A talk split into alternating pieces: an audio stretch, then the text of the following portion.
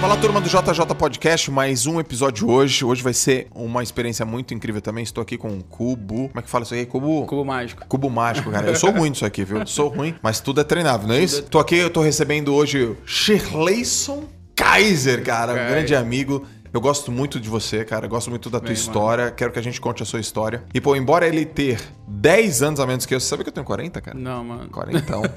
Fiz 40 Você é o primeiro atleta que não aparenta ter muito, né? Porque normalmente o- Os caras ficam mais Os caras velhos, ficam mais velhos, né, É, mano? eu tenho 40, cara. Fiz semana passada, 40 anos. Parabéns, E o mano. Kaiser tem 30 e a gente vai falar sobre vários assuntos, sobre empreendedorismo, a gente vai falar sobre perspectiva, a gente vai falar sobre carreira, a gente vai falar sobre o livro dele, vai falar sobre ideias disruptivas, a gente vai falar sobre fé. Yeah. Isso é muito legal. E a minha história com o Kaiser foi muito interessante, cara, porque em 2017, foi 17 ainda, Acho cara. que foi 17. Eu fui palestrar no evento em Maringá e aí o Kaiser tava lá e eu via um cara lá no cantinho, assim, vestido com. Você tá de smoking? Eu tava de. Eu tava de. de- Não era isso, eu cara? tava de terno, Você de, tá de colete, terno, de gravata. Tinha um, tinha um troço aqui por baixo, assim, É, um coletinho. aí.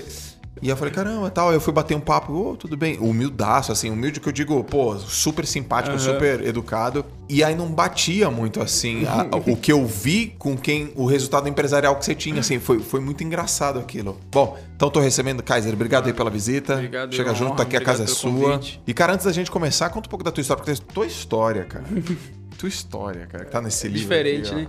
Cara, ela é muito legal, cara. É, um pouquinho da minha história, tipo, cara, eu. Na minha cidade é muito comum os pais irem para os Estados Unidos, né? Não, é até conhecido, Ah, até, é? até um apelido assim de ser governador vala dólares, né? Então a maioria das pessoas vai para os Estados Unidos. Quase todo mundo que mora lá tem um parente nos Estados Unidos e tal. Então os meus pais foram para os Estados Unidos, eu tinha dois anos de idade e me deixaram com meus avós. Então fui criado pelos meus avós até os nove anos de idade, onde Não, eu fui peraí, eles foram para os Estados Unidos para ganhar vida. para ganhar vida. Kaiser fica aqui com os e avós. eu fiquei com os meus avós. E daí eu fui para os Estados Unidos com 9 anos de idade. Então eu fui conhecer os meus pais com 9 anos, porque eu não lembrava de nada, né? Aí eu fui, morei um tempo com a minha mãe, eles já eram separados. Quando, eles, quando eu cheguei lá, eu morei um tempo na minha, com a minha mãe, foi um inferno, por causa de padrasto, essas Caraca, coisas meu. tudo. Depois eu morei um tempo com meu pai também, também foi complicado. E tinha uma madrasta também bem complexo, bem complexo mesmo, tipo, Uhum. bem traumático.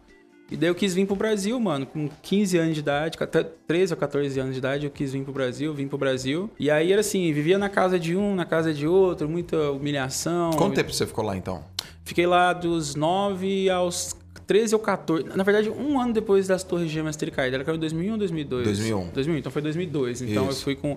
Foi de 98 a 2002 que eu fiquei lá. e aí você ficou quanto tempo na sua mãe quanto tempo no seu pai? Ah, eu devo ter ficado mais ou menos na minha mãe um ano e meio. Então, um fato até interessante. Fiquei um ano e meio, mora- uns dois anos morando com a minha mãe.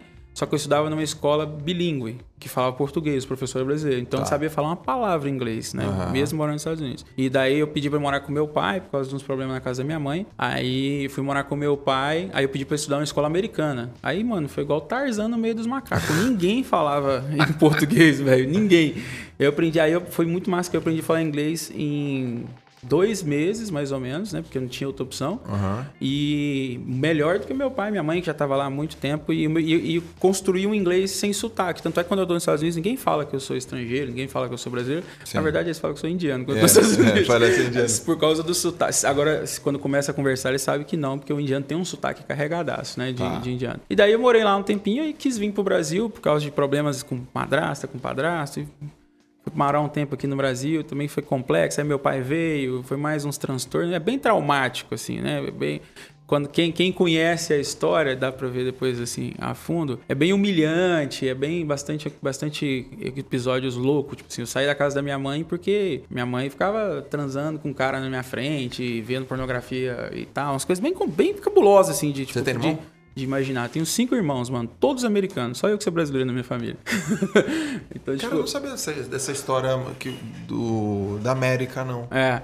Mas foi, mas foi assim, a melhor coisa, na verdade, acho que foi a melhor, se não uma das únicas coisas que os meus pais fizeram por mim. Mas foi muito massa. Que foi deixar eu passar lá um tempo, mesmo que foi um tempo que eu sofri bastante. Sim. Foi muito bom porque eu aprendi inglês, né? Legal. Aí eu vim pro Brasil, aí eu fui morar com uma tia, fui morar com outro e tal. Aí daqui a pouco, com 16 para 17 anos de idade, na época do Orkut, aqueles Aham. negócios, metida a comunidade hacker, conheci uma mulher, uma gaúcha, lá no Orkut. Fui parar lá em Passo Fundo, no Rio Grande do Sul, com 10 reais no bolso. Só quando eu cheguei lá, eu saí com 400, né? Uhum. Quando eu cheguei lá com 10 reais no bolso, tinha 17 anos de idade recém-completados. E fui começar a vida lá em Passo Fundo. E aí eu fui arrumar um emprego, fui procurar emprego. Só tentando resumir ao máximo. Aham. Aí eu fui arrumar um emprego, aí eu era uma empresa de comunicação visual, não sabia nada da parada, do que, que tinha que fazer. Eu falei, não, me dá até segunda-feira, se era uma sexta, que eu vou chegar sabendo de tudo. Se eu não souber, vocês não me pagam nada até eu saber. E eles pegaram e me deram uma chance, eu me contrataram. Trabalhei pra eles um mês, certinho, minha carteira é assinada durante 45 dias, que foi na verdade isso que eles- que eu pedi. Pedi demissão pra poder montar meu próprio negócio. Com 17 anos Mas, de idade. mas por quê? Você, ah, você viu alguma coisa? Isso já estava dentro de você? O mais engraçado do porquê é bem simples, porque eu tava passando fome, não tinha o que comer, e eu tinha pedido um vale de 50 reais pra comprar miojo. Comprar macarrão instantâneo, que era baratinho, era tipo um real um macarrão instantâneo. E aí o cara falou que não dava, o, o chefe lá falou que não dava o vale, não. Aí falei assim, não, mano, mas é por causa disso, disso, disso, eu acabei de chegar na cidade e tal. Ele, não, a gente não dá vale, ele saiu. Eu falei, ah, então tá bom, então já que é assim, eu mesmo vou montar o meu próprio negócio. Na minha cabeça eu ia montar o meu próprio negócio. E aí, mano, eu, eu pedi, nunca me vi na minha vida, mano. Aí eu, com 30 dias, eu falei assim, eu não vou renovar o contrato de experiência. Eu chamei o chefe. Eu juro por Deus, mano. Eu chamei o chefe e falei, mano, eu não vou renovar nosso contrato de experiência, não. Aí o cara, sério, mano? Você, eu ainda já tinha sido promovido nesses 30 dias. E daí, peguei um acerto, 590 reais. Paguei o aluguel de uma kitnetzinha dessas de estudante, 300 reais. Comprei, dei entrada num computador nas Casas Bahia, que- 100 reais, no nome da minha ex-sogra. E comprei 90 reais de miojo, que dava 90 miojos, que era um real cada um. Né? E daí eu falei, fui, vou fundar meu primeiro negócio desse jeito. Aí, mano, imagina, né? Achando que ia ganhar um dinheirão. Sim. Aí passei, comi o pão que o diabo amassou na mão de, de sogra, né? Meu sogra humilhava pra caramba. ah, o preto vagabundo que veio lá da ponte que caiu pra tirar minha filha de casa e fazer não sei o que e tal. E era bem assim. Já de dar comida de cachorro pra nós. Ah, você tá passando fome mesmo, toma aí comida de negócio de cachorro e tal. Só que eu no computador, 24 horas por dia, tentando montar e fazer o negócio dar certo ali no computador. E aí, um dia, é, para aumentar o despeito quem chora, ela descobriu que tava grávida, né? E aí, eu falei, agora que a água bateu na bunda mesmo, tem que aprender a nadar ou morrer afogado. Caraca, meu. E aí, mano, eu fiz um pedido pra Deus. Na verdade, assim, eu descobri que o parto do meu filho ia ser 5 mil e eu não queria que, fez, que fosse pelo SUS, porque eu tinha ido numa consulta de madrugada, tinha sido uma coisa complexa. E aí eu descobri que o parto era 5 mil. Eu falei com Deus, Senhor Deus, eu quero 5 mil até o Natal. E eu falei com tanta fé, que se eu tivesse falado até amanhã, meio-dia, não tinha dado. Mas eu falei até o Natal. Até o Natal eu recebi aqueles 5 mil. Mas eu tinha fundado um negócio com 50 dólares. Que foi uma empresa de. Que eu cheguei com. E eu não tinha os 50 dólares. Cheguei com um amigo. É. Falei, mano, me arruma 50 dólares que eu te, vou te dar metade de um negócio que eu tô montando e que vai dar muito dinheiro. É o cara que também não tinha, mas ele tinha cheque especial. Ele deu 98 reais. Eu lembro até hoje. Que o dólar, o dólar tava bem baratinho na Uhum. época. E aí, em seis meses, eu fiz meu primeiro milhão. Com 17 anos de idade, com um investimento de 50 dólares, né? E, e vendendo ringtones para celular, cara. Tipo, toques de celular. Lembra aqueles... Tan, tan, tan, tan, tipo aquele Renata, ingrata. Sei, aqueles, sei, é aqueles monofones. Parecia uns, uns botãozinhos assim, isso, teclado assim. aqueles, isso. Aqueles toquinhos de celular. Foi com aquilo na internet. Você vendia... Isso, vendi aquilo na internet em 2007, quando eu fiz meu primeiro milhão. Foi com isso aí. Caraca. E naquela época um milhão era uma grana cabulosa, né? cabulosa. Porque, tipo, eu, eu, eu olho pela, pela, por termos de imóvel, né? Porque foi antes do Minha Casa Minha Dívida. Naquela época você comprava 10, você conseguia comprar 10 imóveis com um milhão de reais. Hoje não consegue comprar 10 imóveis com um milhão de reais, é bem difícil. E só que imagina o que que eu fiz com esse um milhão, né? Todo mundo sabe, né? O que, que você faria? Gastaria. Mas depois sua sogra te humilhando tanto, falando que você é um vagabundo, Vou só fica comprar na um frente do carrão. computador. Mano, eu sei que acabou uns seis meses, uns três meses, eu já não tinha nem um centavo e eu gastei todo o dinheiro esfregando na cara da minha sogra. Literalmente. Do tipo assim, mano, de andar com segurança. Olha pra você ver, mano. Viagem, os tem mano nada a ver, tipo assim, de andar com segurança só pra aparecer, de gastar muito, de chegar no aeroporto e falar qual que é o próximo voo pra qualquer lugar. Tinha 17, 18, tinha 18 anos, quase completar 18 anos, Sim. Eu chegava no aeroporto e falava qual que é o próximo voo pra qualquer lugar, porque eu tinha visto isso num filme. Aí o cara falava, ó, tem um voo pro lugar tal. Aí eu entrava no avião, ia, chegava lá, o que, que tem que fazer na cidade? Aí eu fazia tudo. Aham. Aí depois voltava pro aeroporto, qual que é o próximo voo pra qualquer lugar? Aí ficava nessa parada, tipo, o mês inteiro. E queimando dinheiro mesmo, queimando dinheiro. Sim. E o dinheiro não leva desaforo pra casa, né? Então, quebrei pela primeira vez com 18 anos também. Então eu fiz e perdi meu primeiro milhão com 18 anos Mas de por idade. que, que você quebrou? Foi Porque assim, assim, se, se você encontrou uma maneira de fazer um milhão, aquela maneira não tava mais. Não, ela tava, ela, Ela tava, tava ativa, tava tava, bem, fértil, tava forte, tava- tava começando, que era uma novidade. Aham. Só pra você entender, provavelmente você ou até as pessoas que estão ouvindo já viu e já interagiu com essa empresa no passado. Eu vi um negócio nos Estados Unidos que chamava tráfego incentivado. Aqui no Brasil ainda não existia, né? Que é o que? Você incentivar a pessoa a fazer qualquer coisa, uma ação, um CPA, né? Que é o que, por exemplo, que a gente faz hoje para dar um e-book em troca dos dados da pessoa. É, e aí tinha campanhas para contratar essas empresas de ringtones, para comprar esses ringtones, e eles pagavam um incentivado. E você podia incentivar o cara. Aí o que, que, eu- que, que eu- nós fizemos? O que, que nós inventamos? Nós inventamos um famoso protetor de link. Então, aqueles sites de download, antigamente, não sei se você pegou essa época na internet, você ia baixar as coisas na internet, baixar um filme, baixar um CD, baixar qualquer coisa, até coisa normal, nada a ver, e-book. Aí aparecia assim: antes de efetuar o download, cadastre seu celular aqui. Aí, tipo, o cara cadastrava, chegava um SMS, ele digitava o código e aí liberava o download para ele. A maioria das vezes não cobrava nada do cara, alguns cobravam uma assinatura recorrente do cara lá. E eu recebia 5 reais por cada pessoa que cadastrava o celular. E os donos de sites no Brasil, eles ganhavam, tipo assim, 200 reais para manter o site e ele gastava 190 com servidor. Então era mais por hobby. Aham. Aí eu consegui convencer esses caras a colocar o meu protetor de link no site deles, ao invés de ficar dando conteúdo de graça, eles começaram a ganhar mil reais por dia. Então isso pra eles foi, foi uma coisa absurda. E assim, por que, que eu quebrei? Como eu te disse, eu não tinha os 50 dólares pra começar, então eu arrumei um sócio, que eu nunca conhecia ele, não, não conhecia ele pessoalmente, conhecia ele virtual. E daí é, eu só tava gastando dinheiro, esfregando dinheiro na cara da sogra, então não tava nem aí com a empresa, não tava nem aí com o cliente, nem... e eu me achava, tipo assim, eu sou o único, então se vocês quiserem, vocês me usam, se vocês não quiserem, vocês voltam a ganhar 200 reais por mês, entendeu? Sim. Então me achava, não tava nem aí com o cliente. O que acontece? O próprio cliente veio e montou um concorrente. E aí o sócio vendo isso e vendo que ele também ia fazer isso, ele pegou e passou a perna e saiu e, foi pro montar junto com o cliente o negócio e meio que me tirar de, de escanteio. E foi logo quando meu filho nasceu, tipo, uns dois meses depois que meu filho nasceu. Aí eu fui a, a lona, né, mano? Aí, tipo, eu fui de. Tava cheio da grana, queimando pra nada. E o engraçado de tudo isso é que quando terminou tudo, tipo, eu não tinha uma casa, eu não tinha um carro. Na verdade, eu tinha um carro que eu tinha ganhado de presente, um Mercedes Classe A. E ainda assim, e tipo assim, e ainda tinha dívida. Por quê? Porque eu não queria que a sogra percebesse que eu, que eu tinha quebrado, então eu comecei a usar dinheiro, o crédito no banco para poder manter o padrão de vida, para tentar fingir que eu não tava, que eu não tava mal. Sim. Mas, mano, eu sempre falo pra todo mundo, tipo assim, eu quebrei com um milhão pra eu não quebrar com um bilhão. Foi os maiores aprendizados da minha vida. Tipo assim, de dar atenção ao cliente, prestar atenção, de como que se lida com o dinheiro, né? De que o dinheiro não leva desaforo pra casa e tal. Foram as maiores lições que eu tive na minha vida. Depois disso eu quebrei mais duas vezes, né? Mas sempre de maneiras completamente diferentes, né? Mas isso aí foi a que mais complexa. Aí eu quis mudar de, de lá, né? Porque lá eu já era conhecido como o menino que ficou muito rico e tal, essas Aham. coisas tudo. Aí eu quis sair de lá pra não ser humilhado de novo. Aí você foi pra onde? Aí eu fui pra Campinas, primeiramente. Aí eu fui pra Campinas, aí eu morei em Campinas, aí eu meio que comecei a fazer um plano de vingança do. do... Foi com a mulher e com o filho. Não, mano, quando, a- quando a- acabou o dinheiro, né?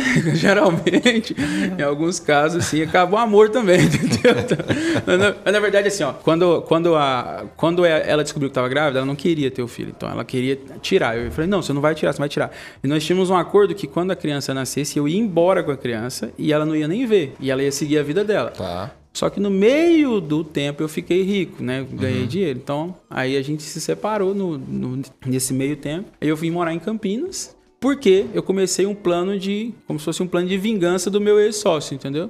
E daí o que, que eu fiz? Eu fechei uma exclusividade com todas as empresas que forneciam isso lá fora para poder para poder vender para a galera aqui dentro. E adivinha, e uma coisa que pouquíssimas pessoas sabem. O Eugênio Pachelli, que você conhece, Conheço. Era meu sócio nesse negócio, nesse segundo negócio. Aham. Então o Eugênio Pachelli me conheceu, eu tava quebrado, mano. Tinha, tinha acabado de quebrar. Eu lembro dele, ah, mano, você tá todo lascado, você deve pra um banco porque você pegou pra cobrir o outro, que não sei o que, não sei o que, não sei o que. Eu falei, é, mas eu sei fazer dinheiro. Aham. Se você confiar, a gente vai fazer uma grana legal. E o incrível é que, tipo assim, a gente fez o negócio, deu muito certo, ganhamos bastante dinheiro junto e tal, foi legal. E eu falava com o Eugênio na época, Eugênio, não existia Hotmart, não existia nada. Eu falei assim, Eugênio, olha isso, mano, ClickBank nos Estados Unidos, porque eu sempre monitorei lá, né? Vamos lançar uma plataforma assim tal, de infoproduto, disso, disso, disso, daquilo. Aí o Eugênio, ah, não, não, não vira aqui, não vira isso não, tal, porque ele tinha outros negócios também. Sim. E aí passou um tempo, a gente acabou desfazendo a sociedade, na verdade nem desfez. Ele comprou minha parte, né? Uhum. Eu saí e aí eu já Mas o negócio era do quê que vocês tinham? a gente fornecia as campanhas, a gente conseguiu meio que fechar uma exclusividade com as campanhas, com as operadoras lá fora, que era tudo gringo, as operadoras, pra gente ser exclusivo no Brasil, meio que ser exclusivo. Então, o meu sócio que tinha me, me passado a perna e todo mundo no Brasil foi obrigado a virar cliente dessa empresa que era minha e do Eugênio agora, entendeu? Sim. Então, a gente, eu, eu meio que dei a volta por cima do sócio e fiz o cara. Aí ele só foi descobrir que a empresa era minha no dia de ele receber, entendeu? Eu falei, não, mano, eu não sou, não vou fazer igual você. O que é seu é seu, tá aqui, não tem nada a ver, não. Aí ele, não, mano, pelo amor de Deus, eu quero te dar metade da empresa e tal, tal, tal. Porque Sim. aí acabei que eu ainda dei a segunda chance pra ele, fui montar, fui trabalhar com ele e montar essa segunda, segunda empresa com ele lá, que a gente, ele acabou, aí ela acabou virando uma outra empresa e foi, foi assim. Você é o cara dos negócios, né, meu? E negócio nos ramos mais cabulosos, mano. Meu segundo ramo de negócio, que foi minha segunda vez que eu quebrei, foi em compra coletiva. Você lembra do boom das compras coletivas? Lembro, pô.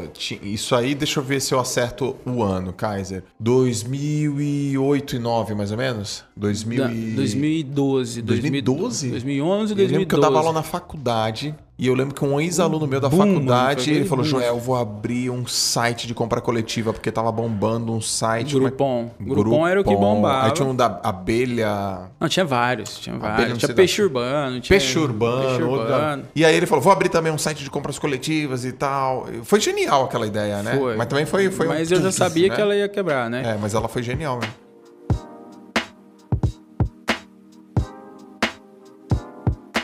É engraçado. A minha ex-mulher, mãe do meu filho, ela começou a se relacionar, casou, sei lá, foi morar junto com o presidente do Groupon, o vice-presidente do Groupon, não lembro. Aham. E aí ele chegou pra mim e falou: "Mano, nós temos uma necessidade muito grande de um software de agendamento. Por quê? Porque o cara, por exemplo, um restaurante é, ia lá um porcão no Rio de Janeiro. Vendeu 30 mil refeições. Como é que o cara agenda 30 mil refeições com a secretária? Tava começando a dar BO já. Sim. E aí, prevendo isso, eles também falaram assim, não, já não um Groupon, mas os outros, assim, que, que era pra gente inserir alguns produtos físicos também, não só serviço, porque na época era só serviço. Sim. E aí, só que como eu tinha quebrado, fiquei devendo na primeira vez e tal, essa empresa eu montei com um investimento de 50 mil reais de amigos e coloquei tudo em nome de amigo, era tudo sócios, né? Tipo assim, a minha parte mesmo ficou em nome de um amigo meu porque eu tava com o nome sujo. E aí eu tinha seis sócios e num dia ela tava faturando, sei lá, 4 milhões e meio por mês, 4 milhões e meio por mês. E um dia os caras não deixou eu entrar pra dentro da empresa, falou que a empresa não era minha e eu tinha perdido, minha... tinha quebrado pela segunda vez. Caraca, Kaiser. quanta. Cara, quanta enrascada, cara. É, não sei. Meu sócio, hoje, meu sócio hoje fala assim, mano, o Kaiser tem 60 a 70 anos de idade, vocês não sabem. Porque, tipo assim, depois disso, ih, ainda fiz Mas, e aí- Eu já rodei o mundo inteiro. Aí essa foi a segunda enrascada, encrenca. Pum, quebrou Mas aí eu aprendi a segunda lição, sobre confiança. Em quem que você confia, Tá, a quem que é primeira lição qual foi? A primeira lição foi que você tem que dar valor aos seus clientes, dar atenção e e, valor dinheiro, aos seus né? clientes e não desrespeitar o dinheiro, Não né? Tratar o dinheiro, dinheiro. com respeito. Beleza, primeira. Agora a segunda? A segunda, não confiar em qualquer um. Então, tipo assim, Boa. não. É sobre confiança a segunda, sabe? Porque a Boa. confiança é algo, tipo assim, poucas pessoas devem realmente estar dentro da nossa intimidade de verdade. Então, eu, não, eu era um cara muito emocional. Então, mano, os caras eram amigos. Eu falei, mano, tipo assim, era como se tivesse todo mundo assim, eu tô mostrando a ideia. Aí eu falei assim, mano, a ideia é essa aqui. Tem quantos de nós aqui? Ah, tem seis pessoas, então vamos dividir por seis. Seis partes iguais. A ideia era minha, o projeto era meu, os negócios eram tudo meu. Mas não tem problema, eu te aprendi minha segunda lição. E graças a Deus, porque foi a melhor coisa que aconteceu na minha vida, foi eles terem me, me passado a perna desse jeito. Depois eles mudaram o, comando do jeito da empresa, ficou focado só em dropshipping, quebraram depois de uns 40 dias. Só que isso fez eu ter um encontro muito massa com Deus, sabe? Porque eu fiquei meio revoltado com Deus. Eu falei, como que pode? Eu sou o único que, que te ama lá, ninguém nem tá agarrado com você, como é que pode? Tá, você não existe. Eu comecei a me- bater boca com Deus dentro do carro, falar que eu ia tirar minha vida. E aí eu tive um encontro massa pra caramba com Deus, É. que valeu a pena tudo aquilo também, entendeu? Foi uma lição ainda melhor. Caraca. E, e teve mais uma ainda. Teve, pô. Aí beleza, aí que- quebrou, pum. Aí, aí vou de novo. É. Aí você começou, por- recomeçou por onde? Aí eu fui morar em São Carlos, cara, de São favor, Carlos, cara. num quarto na casa de um amigo. Né? E ele mexia com, com sites adultos, com sites eróticos, né? Ele mexia com sites eróticos. E a gente montou um, um- um negócio é, que também era igual, que era compra coletiva também, montamos. E deu muito certo, e foi dando muito certo e tal. E, e até que dá, pelo mesmo motivo da segunda vez, ele foi de ah, por água abaixo, por confiar em pessoas erradas, entendeu? Em termos de confiança. Esse cara, um dia, ok. É tipo assim, entrou um cara, tipo assim, já tinha empresa, como você já tem empresa e tal, a tua empresa, aí entra um cara que o cara resolve todos os problemas da humanidade, mano. Sabe aquele cara assim que, mano, não tem lógica, não. Esse cara é muito bom, né? o cara era o melhor amigo de todo mundo, era o querido, é o cara que abraçava e beijava a gente, não sei o quê. Esse cara foi colocando um contra o outro, um contra o outro, um contra o outro, até que ele conseguiu levantar conflito suficiente para que ele ficasse com a empresa e nós ficássemos sem empresa, entendeu? E foi mais ou menos assim. E aí também aprendi, né, sobre esse tipo de. E hoje eu vejo isso assim, a quilômetros de distância, mano. Tinha contratado um cara agora recente para um, um investimento altaço que eu tava fazendo na carreira do cara. Na segunda semana eu percebi e cancelei tudo. Falei, É? é. Percebi que era aquele cara que queria agradar todo mundo, Sim. que queria, que falava bem de você, falava, falava mal de mim pra você e, e mal de você pra mim. Na hora que eu percebi, eu já, mano, tá fora. Isso aqui já não. não dou aqueles do leve trás e tal, mas eu aprendi. E aí, mano, veio a frase que é pra mim a frase da minha vida, eu ainda vou tatuar ela na minha, na minha pele. Que a minha ex-mulher falou comigo pra me humilhar. Ela falou o seguinte: depois de afundar vários navios, eu pararia de culpar o mar. Aí eu falei: o que, que você quer dizer com isso? Ela falou assim: você não presta pra ser empresário. Caraca, que porrada. Não, porque, não, porque cara, pensa, né? Foi, que, montou, quebrou. já. Não, e não era um. Viajou, não sei pra quê, fez sociedade, quebrou. Depois de e novo, não era pouco dinheiro, era sempre muito dinheiro. você tava em alta, de É, repente. mano, era aquele filme Ato da Compadecido no final, o cara fala assim, tô cansado de ser bonito, ficar rico, ficar pobre, ficar rico, ficar pobre. É igualzinho. Uma hora eu tava rico, uma hora eu tava pobre, uma hora eu tava rico, uma hora eu tava pobre. Só que ela falou isso pra me humilhar e pra me parar. Só que isso virou um combustível gigante pra mim, mano. Que ela falou assim: depois de fundar vários navios, eu pararia de culpar o mar. O problema é você, você não serve pra ser empresário, vai trabalhar pros outros. Eu falei, ainda vou trabalhar pra quem? Porque eu estudei até a sétima série. Né? Sim. Aí ela pode tra- vai trabalhar pro meu marido. Aí, pô, o cara tomou minha mulher e ainda vou ter que trabalhar pro cara. ainda bem que gostava dela. Pô, não força, É, meu. mano. E fui, cara. E aí você foi? Fui, fui. Vim aqui pra Alphaville. Entrei na empresa do cara como programador.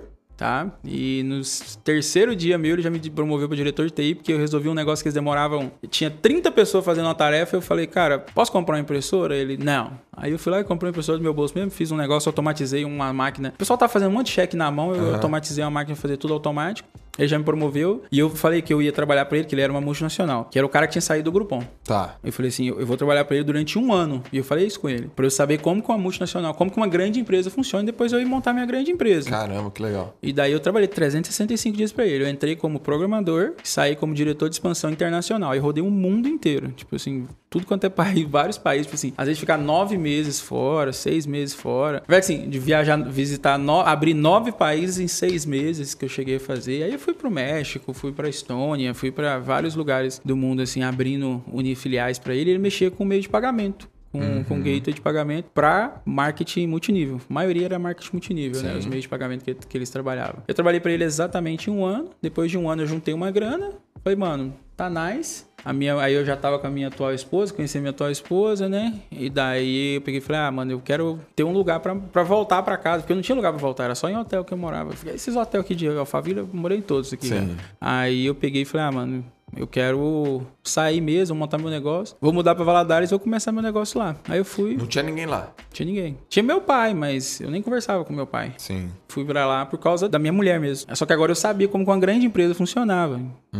E eu tinha dinheiro pra montar uma grande empresa. Sim. E aí eu cheguei em Valadares e montei uma grande empresa. Investi 400 mil, 300 e poucos mil reais pra poder fazer ela acontecer. Só que eu montei uma empresa grande antes de eu ser grande, né? E daí eu não quebrei mais. A, ter- a quarta vez eu não quebrei. Ah, não, pô. Sabe por que eu não quebrei? É. Porque agora eu já entendia como funcionava eu desenhei uma linha. Eu falei assim, eu vou até esse dia. Se chegar nesse dia aqui, E- eu mando acontecer. todo mundo embora, pago todo mundo e daí eu começo de novo Entendi. e tal. E aí chegou aquele dia. Administrou o risco. E era, era tipo assim, mano, tava desse jeito assim, ó, lotado, Lotado, de gente gente. trabalhando, tudo. E eu falando, mano, quando bateu o dia, eu... E aí chegou aquele dia, eu peguei, fechei, mandei todo mundo embora. Expliquei, gente, não deu certo a ideia, era um negócio, um projeto inovador e tal, não deu certo. Então, vamos fechar, tá todo mundo demitido, todo mundo recebeu os acertos dele, eu fiquei sem nada. E aí eu comecei o que eu tenho hoje com 500 reais, entendeu? Aí, todo, aí nasceu o Grupo KPG, com 500 reais. E aí eu Que ano isso, Kaiser? 2016 nasceu o grupo KPG.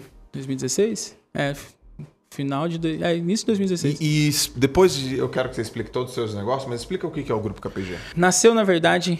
Na verdade, antes, antes de nascer o grupo KPG, só pra você contextualizar, eu tinha 500 reais, essa bagagem de experiência que eu considerava boa. E aí, eu- o que, que eu fui ver, mano? Eu falei assim, cara. qual que é a coisa mais barata que eu consigo fazer? Qual que é a publicidade mais barata que eu consigo fazer? A publicidade mais barata que você consegue fazer é a publicidade adulta. Tá. Porque ela não vende, por isso que ela é mais barata. Né? Então, tipo assim, pensa, anunciar em site pornô. Não vende, mano. O cara que tá no site pornô, ele tá querendo fazer outra coisa, não tá querendo comprar nada. Aham. Aí eu falei, mano, se eu conseguir fazer isso aqui virar, eu consigo fazer qualquer coisa virar. Aí eu comprei um produtinho que se chamava Gotas Afrodisíacas, tá? E daí eu criei o nome Tesão de Vaca. E De daí, vaca. Tesão de Vaca, que era um nome já popularmente conhecido no meio da galera, no meio da zoeira e tal, que deixava, teoricamente, deixava as pessoas excitadas, deixava a mulher excitada e tal. Já tinha um, já tinha um monte de lenda em cima desse nome, tá? Por E aí? trás desse nome. Aí eu aproveitei, aí eu vi o nome não tava registrado, mano. Eu peguei e registrei o nome. Aí eu comprava o produto por um real e vendia por 150 reais na internet. Com esses 500 reais que eu comecei. Aí foi indo. Aí veio de um produto. Eu falei, ah, mano, eu quero um encapsulado. Aí eu comecei com um encapsulado. Aí primeiro foi um, um goji berry. Aí depois veio um outro, outro. Aí eu demorei, tipo, uns dois anos pra eu conseguir ter o meu encapsulado. Com a minha marca, com o meu branding, com o meu tudo, do jeitinho que eu queria. Aham. É, até lá eu usava tudo de, de terceiro e com marca de terceiro, então não gerava LTV pra mim, né? Quando eu consegui com a minha marca, eu vi que foi muito difícil conseguir, e aí eu vi outra coisa, o brasileiro começa a copiar tudo que dá certo, né? A galera tava começando a copiar os meus sites, e eles copiavam e ainda deixavam até o meu Google Analytics, mano. Eu sabia que o cara copiou pelo Google Analytics, eu olhava do Google Analytics pra ver se esse site ainda é meu, de tão amador que eram os caras que estavam copiando. Eu falei, mano, já que é inevitável me copiar, isso é uma coisa que eu aprendi da minha primeira empresa.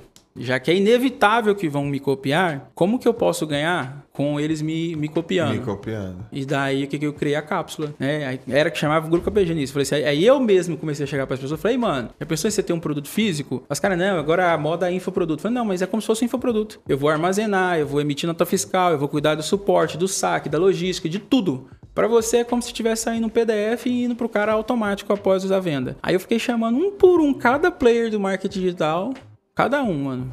Chamei todo mundo que tava nos top da Hot, top de- das plataformas, chamando os caras e apresentando. Aí todo mundo disse não. Até que um cara disse sim. Aí eu falei, agora vai, mano, agora vai. Era um produto pra, pra calvície. Falei, agora vai, agora vai, agora vai. Porque eu já tava ganhando dinheiro, então eu sabia que os caras abraçassem a ideia e ia ganhar Sim. também. Aí o cara não vendeu nada. Aí chegou um depois de um tempinho, eu consegui fechar um outro cara. E esse cara, no primeiro dia dele, fez 600 mil. No primeiro dia. E aí no segundo dia, 300, 400 mil. E aí eu peguei e fui pra todo mundo que tinha dito não. Falei, "Ó, mano, tem esse cara aqui que tá ganhando 600 mil por dia. Ah, quando eu te conheci, tu falou Foi dele. nessa época. E aí foi todo o mercado veio atrás de mim. Quando eu te conheci, cara, você. Eu pedi pra você me explicar. Aham. E aí você. Ele tava lá. Sim. Não tava lá? Tá, tava lá, o case, esse- o seu case, né? E aí você falou, pô, cara, funciona, funciona. Tá vendo aquele cara ali? Ele trabalha com um produto de calvície. Yep. E ele nem aparece. Aham. Eu acho que foi naquela época mesmo que você premiava a galera. né? Sim, mano, dava carro. Dava uns carrão. Fechava resort, fechava vazio altas paradas. Incentivava. Mas eu era bastidor, tá? Eu não aparecia, não. Eu fazia o meu cliente aparecer, mas era eu que tava fazendo por trás. Então, tipo assim, você era, digamos, você era meu cliente, você tinha um produto teu. Aí eu falava assim, mano, eu passava a estratégia, falava assim, ó, agora você vai ter que dar um carro pro seu melhor vendedor. É, mas eu não tenho dinheiro pra dar um carro. Não, eu vou dar o carro, não se preocupa. Mas você vai dar o carro pro seu melhor vendedor. E aí você vai fazer isso e tal. Só que não pode aparecer o meu nome. Porque se aparecesse o meu nome, aí os outros clientes meus que não estavam vendendo bem, ia querer que eu também desse carro É, pra eles, né? lógico. E aí eu ficava totalmente nos bastidores e jogava os caras nos holofortes. E aí aconteceu um trem muito louco, porque o cara era tipo, era Deus no céu e o Kaiser na terra, até ele faturar um valor, eu consegui identificar um padrão. Aham. Né? Porque tem aquele negócio, se uma coisa acontece uma vez é um acaso, duas vezes é uma coincidência, três vezes é um padrão. E aconteceu uma coisa quatro vezes. De eu pegar a pessoa pela mão e levar o cara pra faturar 15 milhões por mês, mais de 10 milhões por mês. Quando o cara passa da marca do 10 milhões por mês, quando chega a minha fatura no- de 3 milhões e pouquinho, o cara fala, mano, eu tô pagando muito dinheiro pro Kaiser. Aí ele começa a olhar pra quanto que ele tá pagando e não pra quanto que ele tá ganhando. E aí todos eles desfocam do negócio. E aí eu paro de dar atenção pra eles e todos eles quebraram. Todos esses caras que faturaram mais de 15 milhões por mês quebraram. Porque daí eu abandono eles, aí eles começam a olhar pra custo.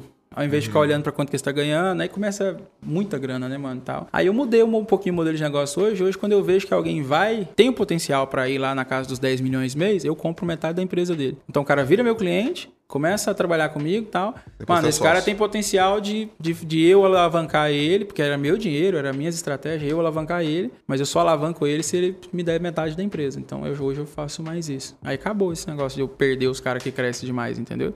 Porque antes E- perdia. E aí o cara continua crescendo. Continua crescendo. Aí eu tenho hoje várias empresas dessas quais eu já comprei. né? Que entraram como cliente meu e eu acabei comprando. Tem aí tem vários outros que veio nesse mesmo segmento, né? Aí uma coisa vem que meio, foi, meio que foi puxando a outra, foi puxando a outra. Aí eu fiquei sem aparecer, mano, tipo assim, sem aparecer em nada até o final de. Até, até 17, até quando eu fui lá. Acho que, se eu não me engano, aquela foi uma das primeiras palestras minha, mano. acho, acho que foi a primeira ou a eu segunda. Foi, é. Você tinha treinado o Michael do, do negócio Isso, de. Palestra. E eu tava no camarim, no, no, camarim, não, eu tava no, na área VIP do seu lado e você falava assim: agora ele vai descer no palco, vai fazer assim, ele vai fazer isso. Putz, é você é lembra, verdade, mano? Cara, você é treinou o cara que vendia o negócio de hipnose e tal, o cara que. É, é ele vai fazer isso aqui agora. Aí você fala assim: agora eu ensinei ele, tem que fazer isso, tem que fazer isso. Eu lembro tudo, mano. E Putz, o mais é louco, que pra mim é uma coisa que ficou marcada na história foi que o cara que palestrou antes de você no evento, o cara falou assim: ah, foda-se esse relógio aqui, para com esse relógio aqui, tá, tá mandando esse relógio aqui, tá estourado o tempo, não sei o quê. Aí você veio, mano, você, você terminou sua palestra esculachando. E não sei o que, tá, tá, tá, tá, e aqui, ó, pum, ainda falta 10 segundos porque eu respeito a casa dos outros. Tum, e saiu. A galera, a galera ovacionando e tal. Você lembra pois, disso? Eu lembro, cara, porque tava. Pô, chegou um momento que eu tava dando tanta palestra em eventos é, que eu gostava e reconhecia e, poxa vida, eu tinha maior respeito. E eu vi uns palestrantes, não tá... Não só não tá aí, mas o cara começar a falar merda, né? Falar, ah, mano, ah, manda esse relógio na merda. É, eu atrasei, não tem problema. É, enfia esse relógio não sei aonde, os caras falando pô, isso antes assim? de você. Aí você foi lá e você esculachou. Eu falei, pô, cara, tá aqui um relógio na minha frente, uma contagem regressiva, não vou perder pra ela. eu acho que... Mano, falando isso, esse negócio de eu não vou perder pra ela, meu pai mudou da água pro vinho depois que viu tua palestra lá no, no Allianz Parque com a gente. É. Nossa, mano, ele fala contigo todo dia. Ele fala assim, mano, se eu perder pra batatinha, eu vou ganhar de quem? todo dia, direto ele fala. Caraca, meu. É, mano, ficou hum. muito massa.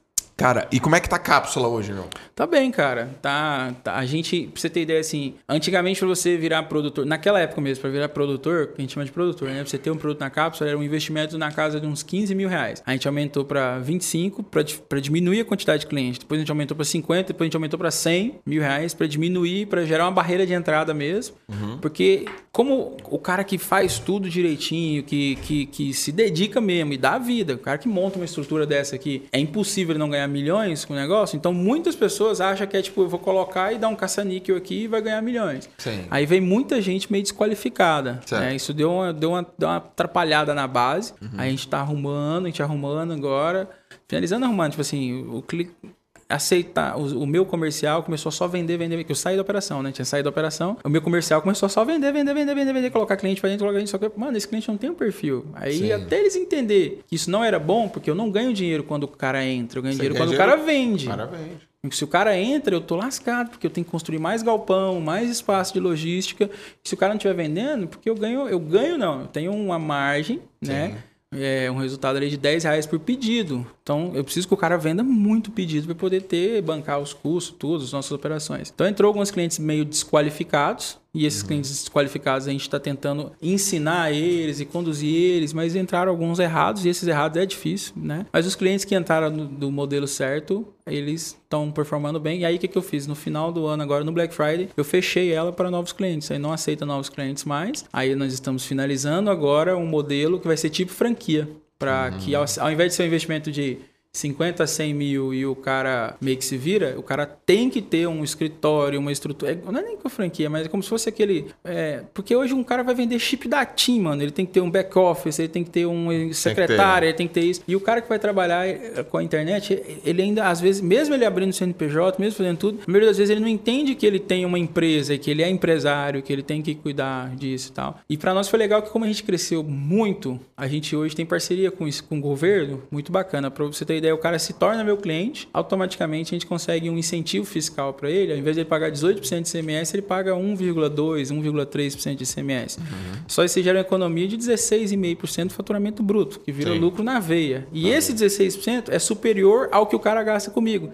Então Sim. hoje o cara trabalhar comigo ele é de graça, como se ele fosse de graça, porque eu, eu mesmo gero a receita, entendeu? Sim. Tipo, o cara tá vendendo um negócio e aí a gente ampliou para outros produtos, outros produtos, né? A gente trabalha com cosméticos também, a gente trabalha com cara vende cinta, vende livro, vende não sei o que, qualquer coisa a gente acaba fazendo hoje também, entendeu? Você tem distribuição hoje da questão, por exemplo, de saúde, né, encapsulado, o que mais você tem?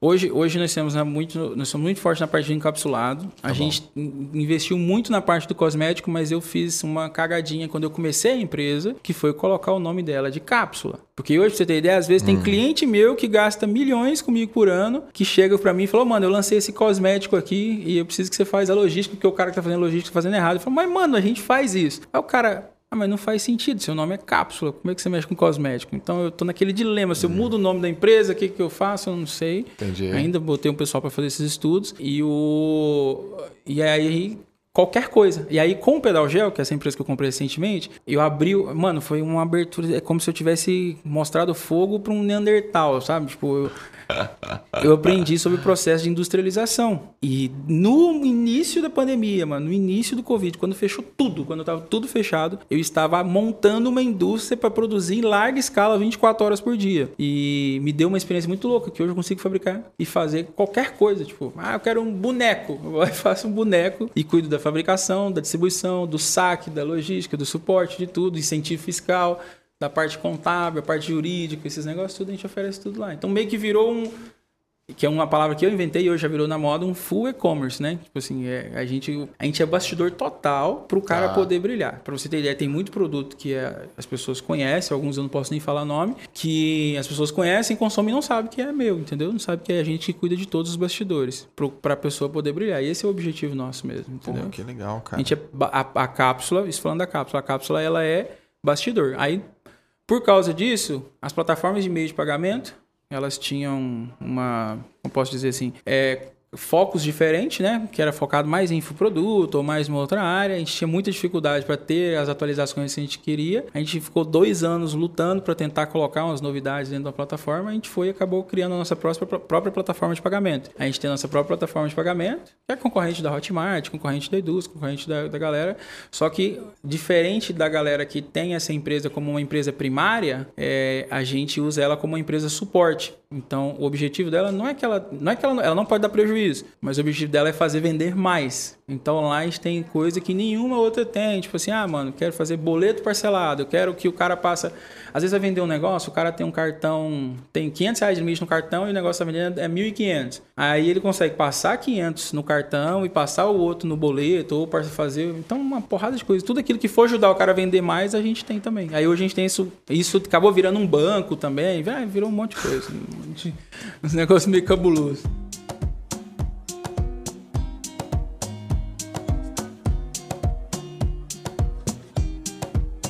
Aí você tem a cápsula que tá arrebentando. Sim. Você falou pra mim que você tem 17 negócios. Você consegue contar aí? Uhum. Cara, Pelo menos é- alguns? Tem, sim, é que tem, muitos, tem muitas empresas que são próprios produtos da, da cápsula, que Tá são agências, né? Que se transformaram em agências. E aí a, a gente coloca elas como empresas também, Lógico. porque ela tem É um um- uma gestor. verticalzinha. É uma verticalzinha, mas ela tem o CNPJ dela, ela Perfeito. tem o gestor dela, tem isso. Tem alguns produtos que são exclusivos, como esse batom que eu comentei contigo. A gente chegou a investir em P&D comprando uma empresa de P&D na região lá, que tinha Aham. outros, outros produtos também. A rede de clínicas que nós temos hoje, especializada em varizes, foi uma coisa louca, que eu fui dar consultoria pro cara, o cara me contratou para dar consultoria para ele, aí eu cheguei, dei consultoria, a gente dobrou o faturamento em 30 dias e reduziu o gasto em 10 mil reais. E aí, só que aí eu gostei da empresa, eu peguei e comprei a empresa. Né? Comprei. comprei. O caso era assim.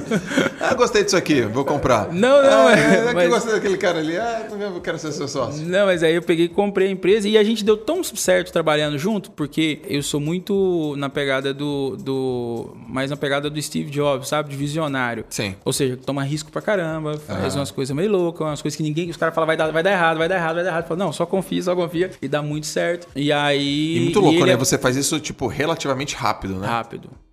Você escala, você é veloz, né? Sim, você é sim. rápido. Sim, eu sou. eu- as pessoas. Tem gente que fala assim: ah, mano, o cara sabe tudo. Eu, falo, eu não sei de nada, eu sei muito pouco, mas eu aplico tudo que eu sei. Tem gente que busca muito, muito conhecimento Nossa, isso é legal, cara. e, e não aplica. E eu não, mano. É Eu, legal. eu, eu tenho um aprendizado seletivo. Pra você ter ideia, Essa é muito boa. Sobre a indústria, o pedal gel, eu tava observando, mano, a gente precisa fabricar mais, a gente precisa fabricar mais, a gente precisa fabricar mais. Aí eu tava observando, eu comecei a cronometrar quanto tempo levava pros caras fazer uma peça do pedal gel. Aí levava quatro minutos com quatro homens trabalhando, tipo assim, para sair uma peça pronta. Aí a gente desenhou uma máquina, mandamos um cara de São Paulo fazer uma máquina que fizesse aquilo automático. Uhum. Tudo aquele processo automático. A máquina demorou quase 20 dias para chegar, custou uma fortuna. Chegou a máquina, ela pegava o pedal gel, quebrava tudo. Aí eu falei, putz, mano. Aí eu fiquei sexta, sábado e domingo sem dormir, estudando automação pneumática industrial, coisa que eu nunca ouvi falar na minha vida. Uhum. E segunda-feira eu fui lá e fiz a máquina, montei a máquina e a máquina até hoje tá lá. Ela fabrica um pedal gel a cada 10 segundos. A mesma máquina. Então ela substitui a galera. Só que é aprendizado seletivo. Sim. Eu só vou atrás daquilo que eu preciso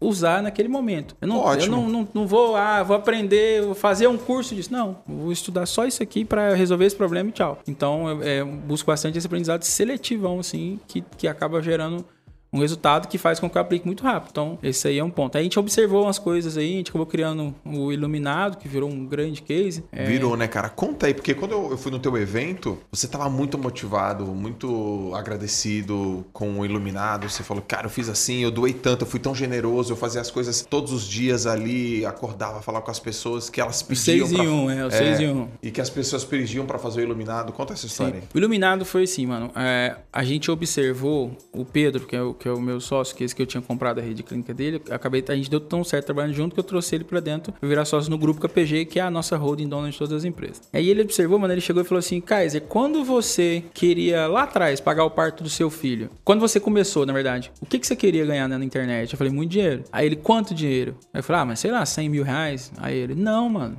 Eu sim. Aí ele sim. Aí ele, aí ele mapeou todos os cursos que oferecem ganhar dinheiro na internet. Todos. Compramos todos, estudamos todos. E todos eles têm uma oferta de 50, que o cara vai ganhar 50 mil. 6 em 7, por exemplo, forma de lançamento. O cara fala 6 em 7. Sim. Aí o outro fala não sei o quê. Nenhum de. Aí ele falou assim, mano, imagina que você fala, se um cara gerar, virasse para você, que ganhava mil reais, ganhava 300 reais por mês.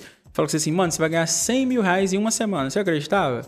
Eu não. Aí a gente pegou e foi fazer um outro estudo. Quem é o maior empregador do Brasil? A gente foi estudar, a gente identificou que os maiores empregadores do Brasil é as plataformas Rappi, iFood e Uber. São essas três plataformas. Qual que é a média de ganho desses caras nessas plataformas? 2 ah. mil e pouquinhos, 2.200. Qual que é a média do salário da população brasileira? Isso está incluso o seu e o meu nesse cálculo. Uhum. É 2.350 reais por família ainda, tá? Não é nem por pessoa. E chegando nisso tudo, a gente falou assim, mano, imagina a gente pegou e analisou. Todo mundo que vem. Agora imagine assim, Joel. Eu falo com você assim, Joel, você compra esse curso aqui e você vai ganhar 100 mil por mês. Aí beleza. Você vai lá e você ganhava mil. E aí você está ganhando 50 mil por mês. Você está insatisfeito, porque você não comprou o curso para ganhar 50 mil por mês. Você comprou o curso para você receber uma plaquinha de 6 em 7. Uhum. Você está entendendo? Então isso gerava uma, uma insatisfação, mesmo você mudando a vida do cara. E aí a gente aprendeu. Eu tive, graças a Deus, eu tive uma oportunidade de, no, no final do, do ano anterior, quando a gente planejava, ter uma mentoria muito grande com o Flávio Augusto. A gente ficou, tipo assim, umas 4 horas com o Flávio Augusto. E eu falei com o Flávio Augusto, Flávio Augusto, o segredo de todos os meus negócios é under promise e over deliver. Tô certo? Ele não. Eu falei, putz, mano. aí o segredo é under, under, under, under, uhum. under promise e over deliver. Eu falei, ah, entendi. Aí eu falei, cheguei pro meu time e falei assim: a gente consegue fazer os caras ganhar 3 mil reais por mês? Aí os caras, sim, foi mais fácil do mundo. Só que não, não tem por que lançar um curso ensinando os caras a ganhar 3 mil por mês. Eu falei, não, nós vamos lançar. Porque ninguém nunca lançou. Todo mundo fala de 50 mil, de 100 mil e nós vamos fazer falando que o cara vai ganhar até 3 mil reais por mês, né? Nem que ele vai ganhar mais. Só que imagine o seguinte: se eu falo com você que você vai ganhar 10 mil e você ganha 2, ou você ganha 5, você tá triste, porque você não, você não você comprou a proposta da plaquinha dos 100 mil, você comprou a proposta dos 10 mil. Sim. Agora, se eu falar com você que você vai ganhar 3 mil e você ganha 10, muda. Aí você fica com uma satisfação extremamente positiva. Eu resolvi fazer um MVP disso, nesse modelo, oferecendo desse jeito, e a gente fez isso em dezembro de 2019. Aí o MVP, mano, sem rodar tráfego, sem nada, só na minha base mesmo, porque eu já entregava muito conteúdo gratuito, nunca vendi nada. Aí a gente vendeu 5 milhões de reais. Né? Vendeu 5 mil alunos de MVP que era um ticket de mil reais mais ou menos. Só que eu tinha um projeto para isso. Que era o quê? Qual que era a minha estratégia? A gente não pegar esses 5 milhões de reais, não gastar nada deles, é. que é o que todo mundo faria, e guardar esses 5 milhões de reais para que quando o cara começasse, quando ele terminasse de aprender, ele começasse a vender ganhando 100% de comissão, igual é nos Estados Unidos. 99% dos produtos nos Estados Unidos que usam afiliado, eles pagam 100% de comissão às vezes 120%, às vezes 130%, por aí vai. E ninguém nunca fez isso no Brasil. E eu já falo disso desde 2017, desde palestra minha em 2017, que eu falo que o primeiro cara que pagar 100% de comissão no Brasil leva o mercado inteiro. E aí eu falei, mano, a gente vai ter uma gordurinha para poder tentar fazer isso. E aí eu fiz, a gente, eu fiz uma conta, a gente fez umas contas que se a gente abrisse mão daqueles 5 milhões, com aqueles 5 mil alunos X% dele, 30% deles realmente colocando em prática e vendendo os produtos nossos, a, e a cada X venda de uma amostra grátis, onde ele ganha 100% de comissão, ia sair uma venda de um kit completo do produto, onde a gente ia ganhar tanto, a gente chegou a todos calcular que iria dar aproximadamente uns 60 milhões por mês. Então a gente iria abrir mão de 5, mil, 5 milhões de receita, pensando em ganhar 60 milhões de receita mensal, recorrente depois. Aham. E aí começou, né, mano? Eu falava com os caras, os caras, não, mano, tá dando um milhão de prejuízo por mês. Eu falei, calma, calma que vai dar certo, só confia. Aí foi Aham. indo, até que chegou o dia que virou a chavinha e passou a dar lucro. E quando passou a dar lucro e a galera tava ganhando muito dinheiro, foi bem no início da pandemia, mano. Que a minha ideia era lançar Iluminar de novo só em dezembro desse ano, de- do ano passado. Então era tipo, só um ano depois. Sim. Só que aí os caras postando o dia inteiro. Tô ganhando dinheiro, tô ganhando dinheiro, tô ganhando dinheiro. Veio todo mundo implorando. A gente pegou e lançou de novo. Aí, resumo da ópera, a gente vendeu. A gente tem hoje 75 mil alunos dentro desse negócio, que é o nosso braço educacional, que é um único método, é uma coisa só. Sim. Nosso, né? E agora ele tá dando uma reformulada nele pela terceira vez. E veio dessa necessidade do mercado mesmo, veio dessa necessidade. E uma coisa que eu falei com você lá é que é a respeito das lives. Eu faço a live todo dia de segunda a sexta-feira, às seis e um da manhã. Sim. E às vezes, aí as pessoas. Assisti a live ontem, aí eu você respondendo ontem. Uma pessoa assim, ah, tô com problema. tô com problema que eu não entro em ação, tá, tá, tá, não sei o que. Eu não lembro exatamente a pergunta. Você respondeu assim, ah, isso aí, o problema é vergonha, é falta de vergonha na cara. É bem sincerão mesmo. aí, aí voltou, próxima pergunta. é tipo isso. Aí, mano, eu. Como eu faço essa live, 6 e 1 da manhã, de segunda a sexta, e não é, tipo, uma sequência de live. É forever, tipo, e não tem, tipo, pitch, não tem venda, não tem nada. Os caras ficam no- com, com, com over delivery tão grande, né, que, é, que eles ficam.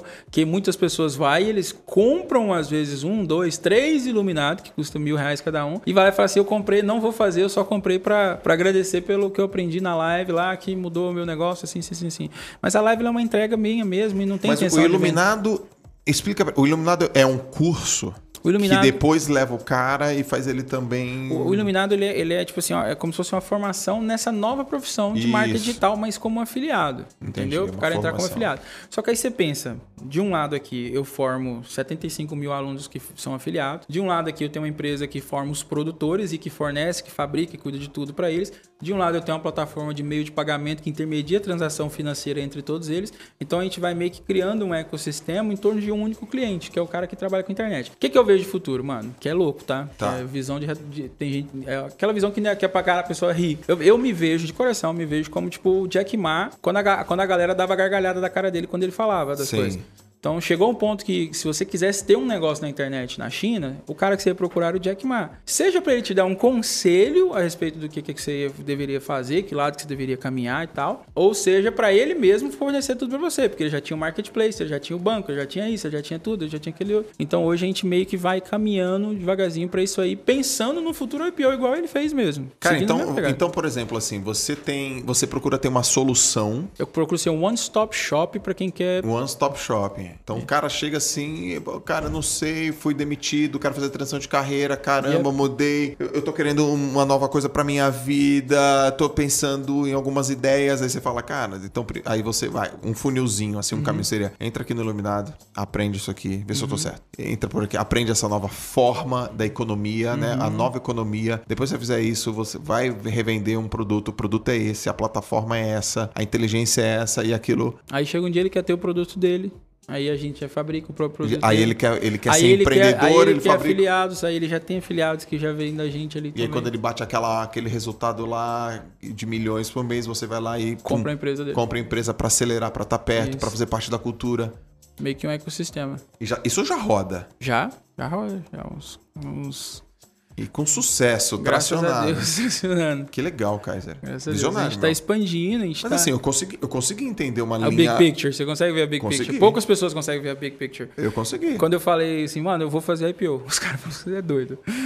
o primo meu me chamou, mano. Falou, mano, vem cá, me conta que negócio é esse que você fez aí no seu evento. Porque eu, no meu evento, né, de marketing digital para 600 pessoas, falei, gente, meu sonho é fazer um IPO e fazer assim, assim, assim, assim. E eu fiz um, um, um, um mútuo conversível em ação lá dentro, no meu evento. E, tipo, eu levantei 12 milhões e meio de reais dentro do, da, da minha galera lá no meu evento mesmo. Foi meu primeiro evento, a coisa que a gente, tipo, falou hoje de que duas semanas tava fazendo o evento. Sim. E aí o primo me chamou, mano, vem cá, me conta essa história aqui, explica isso aqui. A gente foi lá, a gente um papo sobre isso. E é, e é pensando nisso, porque, pensa, não tem o one-stop shop pra, não, não tô falando de você de você vender um produto na internet ou de você ganhar dinheiro na internet, mas de você não de você meio que não é nem fazer uma transição de carreira, mas de você incluir isso no seu business. Então isso é legal, assim, isso ah, é legal. Você tem uma cafeteira, tá? Uma, você tem um coffee shop. Como que você pode usar as ferramentas da internet a seu favor? Não existe hoje um lugar que você vá, né? Não existe hoje um lugar que você fala assim, ah, mano, é só procurar aquela empresa, que aquela empresa vai levar. O único que tem é o Google, só que o Google é mundial. Então ele, é, ele não consegue ter esse alcance local é, íntimo de, mano, entender a dor do cara, passar a estratégia para eles, como que ele faz. Pra você ter ideia das nossas clínicas, né? Que, mano, a clínica de varizes, procedimento que no ticket médio na casa dos 3 mil reais, e às vezes em cidade com 30 mil habitantes. A gente lota a clínica usando a internet, entendeu? Usando a internet. Então, é, e a, esse, esse movimento de não é uma transição para o digital, mas é uma. Sabe aquele futuro que o Bill Gates falou que no, no futuro só existiria dois tipos de empresas: as que fazem negócio na internet e as que, não, que fazem não fazem negócios. Né? Que a frase é essa: que não é. faz negócios, o cara não vai fazer nada. O 2020 veio aí para dar uma acelerada nisso, porque quem ganhou dinheiro de verdade em 2020 estava fazendo negócio online. Com certeza. Quem dependia só do físico, mano, quase morreu. Então isso facilita. E a ideia é, a minha ideia como Kaiser, né? Quem que eu me vejo no futuro é disso aí, de ser um cara que, que ajuda as pessoas a fazer essa dar esse jump para poder entrar para esse mercado que é novo para a galera, mas que já tem, vai fazer agora dia 27 de março, 14 anos que eu vivo único exclusivamente dele, entendeu? Tipo assim, desses 14 anos eu vim coisa demais, mano. Sim. Vi cada pessoa subir lá em cima, assim, e eu até aprendi a saber quando que vai cair. Pra você ter ideia. Tipo assim, consigo até identificar o padrão de quando uma pessoa que está em muito alta vai cair, entendeu? Você, o teu mercado, da tua indústria, sofre um pouco de preconceito, né? A do encapsulado? É. Sofre. Por quê? Sofre por causa das promessas, mano. Porque, assim, a gente pega. Quando começou, é, é, os primeiros clientes nossos, quem era? Era o cara que já tinha um infoproduto. Então, o cara tinha um infoproduto sobre calvície. Esse era o primeiro cliente da cápsula. Ah. Então o cara já vendia a solução para calvície por meio de um conhecimento técnico. Certo. Então quando esse cara veio e passou agora a ter um produto tangível, fica muito mais fácil vender. Tem um que está falando, tipo assim, por exemplo, emagreça lendo e outro falando, mano, toma essa pílula e emagreça. Aí como o público que veio vender veio, esse público, ele veio fazendo as mesmas promessas muito agressivas. Então assim, eu até sofro bastante com isso, porque a galera acha que eu também faço o que eu incentivo. Pelo contrário, eu fico falando, gente, para, não faz, fico dando outro caminho. Tanto é que a transição, que eu, quando eu falo que eu ter fechado a cápsula, não aceitar novos clientes, é para fazer a transição, porque para entrar o cara, o cara tem que ter, tipo assim, uma grana alta, poder montar uma agência, trabalhar com influenciador digital. Porque se você parar para analisar, pega, por exemplo, Luminous Hair. Você conhece Luminous Hair? Não. As mulheres conhecem. Olha lá, ela já falou que conhece. Né? Então, mas pega, por exemplo, Luminous Hair. Ele é um produto que a gente tem o mesmo, tá? E aquele produto, ele já está mais ou menos há uns 4, 5 anos. Ele nunca não tem problema nenhum de bloqueio, não tem problema nenhum de, de reclamação, porque ele foca na experiência, entendeu? Ele foca na experiência do usuário. No dia das mães, ele, ele pô, compra um kit com tanto que você ganha uma joia do Swarovski. Ele foca em usar influenciadores digitais. Então a transição, quando eu falo pra você que eu tô fazendo uma transição na cápsula, é de fazer o cara parar de fazer promessa agressiva, até porque, mano, me dá um bel gigantesco. Dá para mim, tá? Sim. E não para eles e passar para essa transição de experiência. Só que aí o cara tá acostumado com acaba sendo dinheiro fácil o outro caminho, então é muito difícil para o cara fazer, eu convencer todo mundo. E querendo ou não, o produto é dele, não é meu. Então eu sou um fornecedor dele nesse ponto. Então ele faz o que ele quiser com o produto dele. Aí ele vai responder depois para aquelas ações que ele fizer. Então é uma coisa complexa, sim. É, eu, eu percebo isso porque, Quando... porque é muita promessa, entendeu? É, pô, encapsular dropshipping, a turma fala, Dropshipping é né? pior ainda, mas dropshipping eu não mexo não. Já mexi muitos anos atrás. Pois é. Dropshipping tem, tem, essa, tem essa questão que gera um desconforto em algumas pessoas. Gera, gera uma desconfiança, mas por causa da promessa. Porque se você parar pra analisar, quando a gente fala de encapsulado, você pega esse, esse exemplo que eu acabei de falar, Luminous Hair. É um produto do tipo de produto que eu fabrico, do mesmo jeito, só que ele foi na, na experiência, então ele não tá preocupado com o tom nos Estados Unidos, o marketing digital é tipo assim: se você tiver lucro na primeira venda, você não é bom nele. Quer dizer que você não é bom em marketing digital. Então lá, você tem que tomar prejuízo na primeira venda. Você tem que focar no LTV. E eu creio que um dia o mercado brasileiro também vai ser assim tá? O cara focar no LTV, focar no lifetime value. Essas empresas como Desinchar, como como como essa empresa, como o Luminous Hair, são empresas que estão focadas no LTV, que estão focadas na experiência. E ela é o mesmo mercado que o meu, só que a abordagem diferente, mesmo mercado que a maioria dos clientes acaba. Sim. Aí poucos clientes topam ir para esse caminho, porque é um caminho onde que despende de mais dinheiro, porque ele dá um resultado mais no médio e longo prazo. E as pessoas querem colocar, tipo, 10 mil em tráfego hoje e virar 100 mil. E não é algo que pode. Não tem como fazer isso de, e fazendo tudo bonitinho e tal. Tem que focar em experiência. Quando eu montei a cápsula e vi como tu estava se formando, eu falei assim, eu tinha uns 20 produtos. Eu falei assim, eu não quero que o meu cliente sinta que o fornecedor dele é concorrente dele. Então eu abri mão de todos os meus produtos. Só que agora eu voltei com um produto só para fazer isso, só para mostrar para eles, aí tem como vocês ganhar dinheiro sem vocês fazerem promessa agressiva. E é isso que eu tô ensinando eles agora, entendeu? E qual é a diferença da cápsula para um, um, processo de dropshipping? Dropshipping é um processo hoje no Brasil ilegal. Dropshipping, quando a gente fala de dropshipping internacional, né? Aquele dropshipping vindo lá da China e tal. Uhum. É, o processo da cápsula, ele é, pode, poderia ser considerado considerado dropshipping, porque é o dropshipping, o que quer dizer? Quer dizer que o, o próprio fornecedor vai entregar para o cliente. Se isso é feito no Brasil e existe emissão de nota fiscal e tudo, isso não é legal, então nem é considerado, a gente chama de drop nacional, né? Então é, é um full e-commerce mesmo, que é uma palavra que eu inventei. É, se é um drop vindo da China, você não tem como declarar a receita. Então, se você tá ganhando, se você ganha um milhão com dropshipping,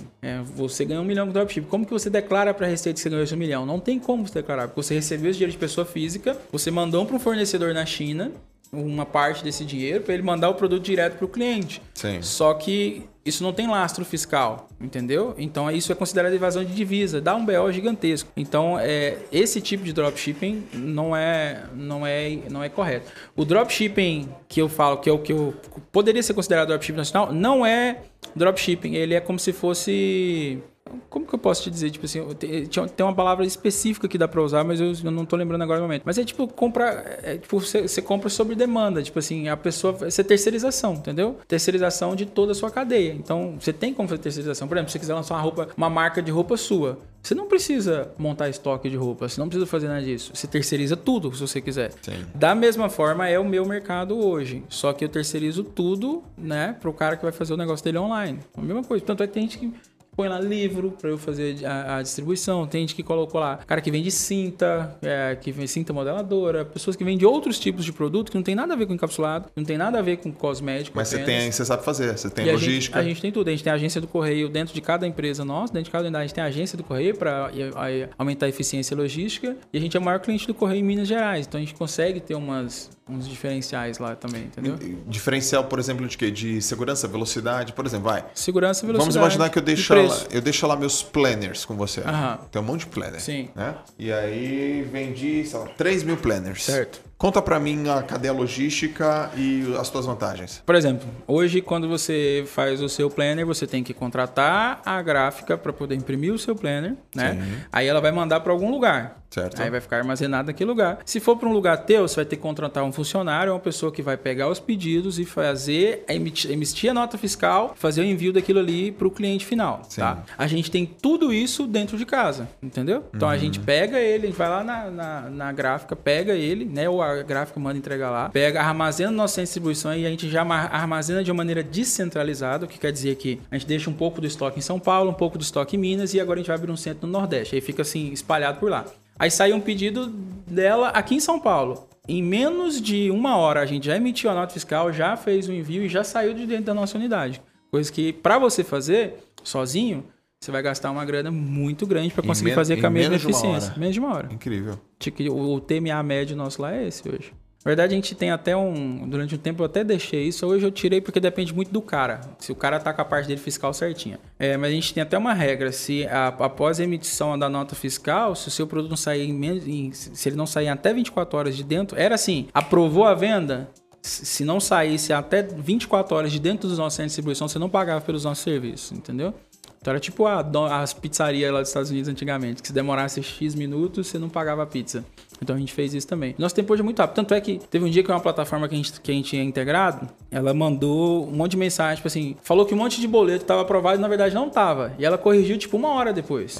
Ela falou, mano, esses boletos aqui não estão aprovados. Já estava dentro do centro de distribuição do correio, os produtos. A gente teve que tirar, a gente teve que parar um processo, atrapalhou o nosso dia inteiro, mas a gente conseguiu parar. Então ganhei eficiência né? E outra coisa, o saque passa a ser nosso também. Então, o suporte 0800 tal, Sim. também é nosso. Então, a gente cuida de tudo isso e além do cliente, ah, o cliente já reclamando, ah, o endereço está errado, tem que trocar tal. A gente troca lá na hora, a gente já manda. A gente já gera remessa reversa, quando a gente vê que o cliente mandou de volta, a gente já manda outro para ele. Exatamente isso aí. Então, a gente, então, cara, terceiriza tudo aquilo que vai dar trabalho para ele. Porque eu penso assim, foca no que você é bom e delega todo o resto. E eu, quando eu falo delega todo o resto, meu objetivo é que a gente, como unidade, como grupo, a gente consiga ser esse, esse, esse braço de delegado. E a margem, e como é que funciona o processo financeiro? Você fica quanto de margem? Então, muitas pessoas pensam que eu cobro porcentagem. Não, a gente cobra, a gente tem um, um ticket fixo que a gente chama de care fee, né? Que é uma uhum. taxa de cuidado, né? Que, que é tipo assim, de 10 reais por pedido. Não importa se vai um item, três itens ou 10 itens dentro daquele pedido. Uhum. E o que está incluso nesse care fee? A caixa de papelão que vai ser usada, o durex, é, um, se tiver um material promocional, dependendo do material promocional, a gente cuida desse material promocional também. Então, assim, às vezes é, é, tá incluso também, aí tá incluso também o manuseio, né? Que é o picking packing. Tá incluso o suporte jurídico, suporte é, de, do suporte mesmo, suporte para o cliente final, saque, né? atendimento, Sim. etc. Domicílio fiscal, ou seja, a pessoa abre uma empresa lá dentro da nossa unidade e incentivo fiscal que a gente consegue para a pessoa também, entendeu? 10 reais. 10 reais por pedido. Então, se eu fiz um pedido de 30 reais, 10 reais. 300 reais, 10, 10 reais. reais. 3 mil reais, 10 reais. 10 reais. É. Entendi onde que tá a escala desse negócio aí. Entendeu?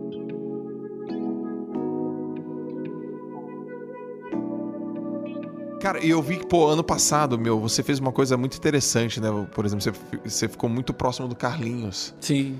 E eu acho que você deve ter mostrado para ele algumas possibilidades com a internet. Sim. Ele participou do teu evento, conheci ele Sim. lá por tua casa, você me apresentou ele, foi, foi muito legal. E como é que foi esse processo com ele? Foi massa, cara. Tipo, um amigo tinha me falado que ele, ele tinha ganhado o primeiro milhão dele.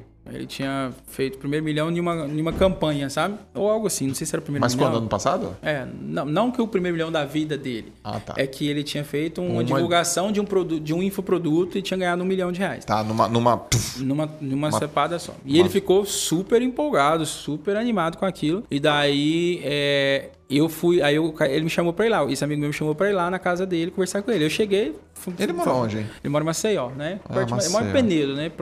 Perto de Maceió tá. ali. Agora ele mora em Maceió mesmo. Aí eu cheguei, aí ele falou assim: tá, mano, como que eu posso já? Eu falei: não, eu tô aqui pra. Eu sempre. Eu tenho um princípio de sempre chegar semeando, né? Tô aqui pra semear na sua vida. Tô aqui pra te abençoar, te, te ajudar de alguma maneira. Uhum. Aí ele, ah, mas como que você acha que você pode me ajudar? Eu acabei de fazer uma campanha e eu fiz X stories e ganhei um milhão de reais. Falei, pois é, eu acho que você ganhou muito pouco. Acho que você poderia ter ganhado muito mais. E o meu objetivo é só te explicar o que, que você tem que fazer para você ganhar mais e você vai lá e faz com quem você quiser. Nem fazer comigo, não, né? Sim. Aí ele, mas como que eu ganharia mais? Eu falei, você faz assim, assim, assim, assim, assim, assim, assim, assim, assim, assim, assim, assim, assim. Você ganharia no mínimo umas 5, 6 vezes mais. Aí ele, Hum, legal. E quem faria isso comigo? Aí eu falei, você pode procurar qualquer pessoa que faça isso, que tenha isso, ou que faça isso, faça aquilo. Aí ele pode ser você?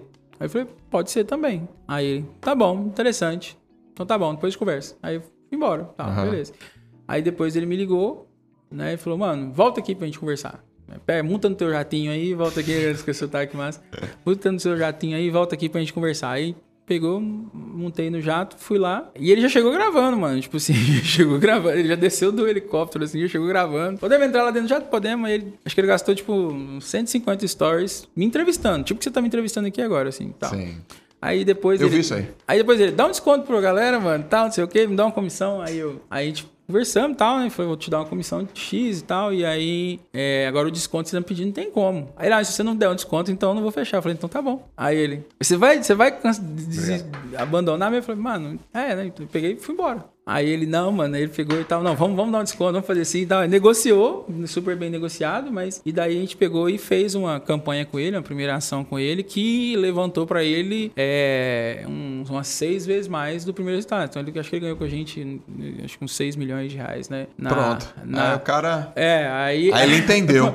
aí ele, mano, o que que é isso? tipo, caramba, mano, tipo, que doideira. É, aí ele gostou bastante.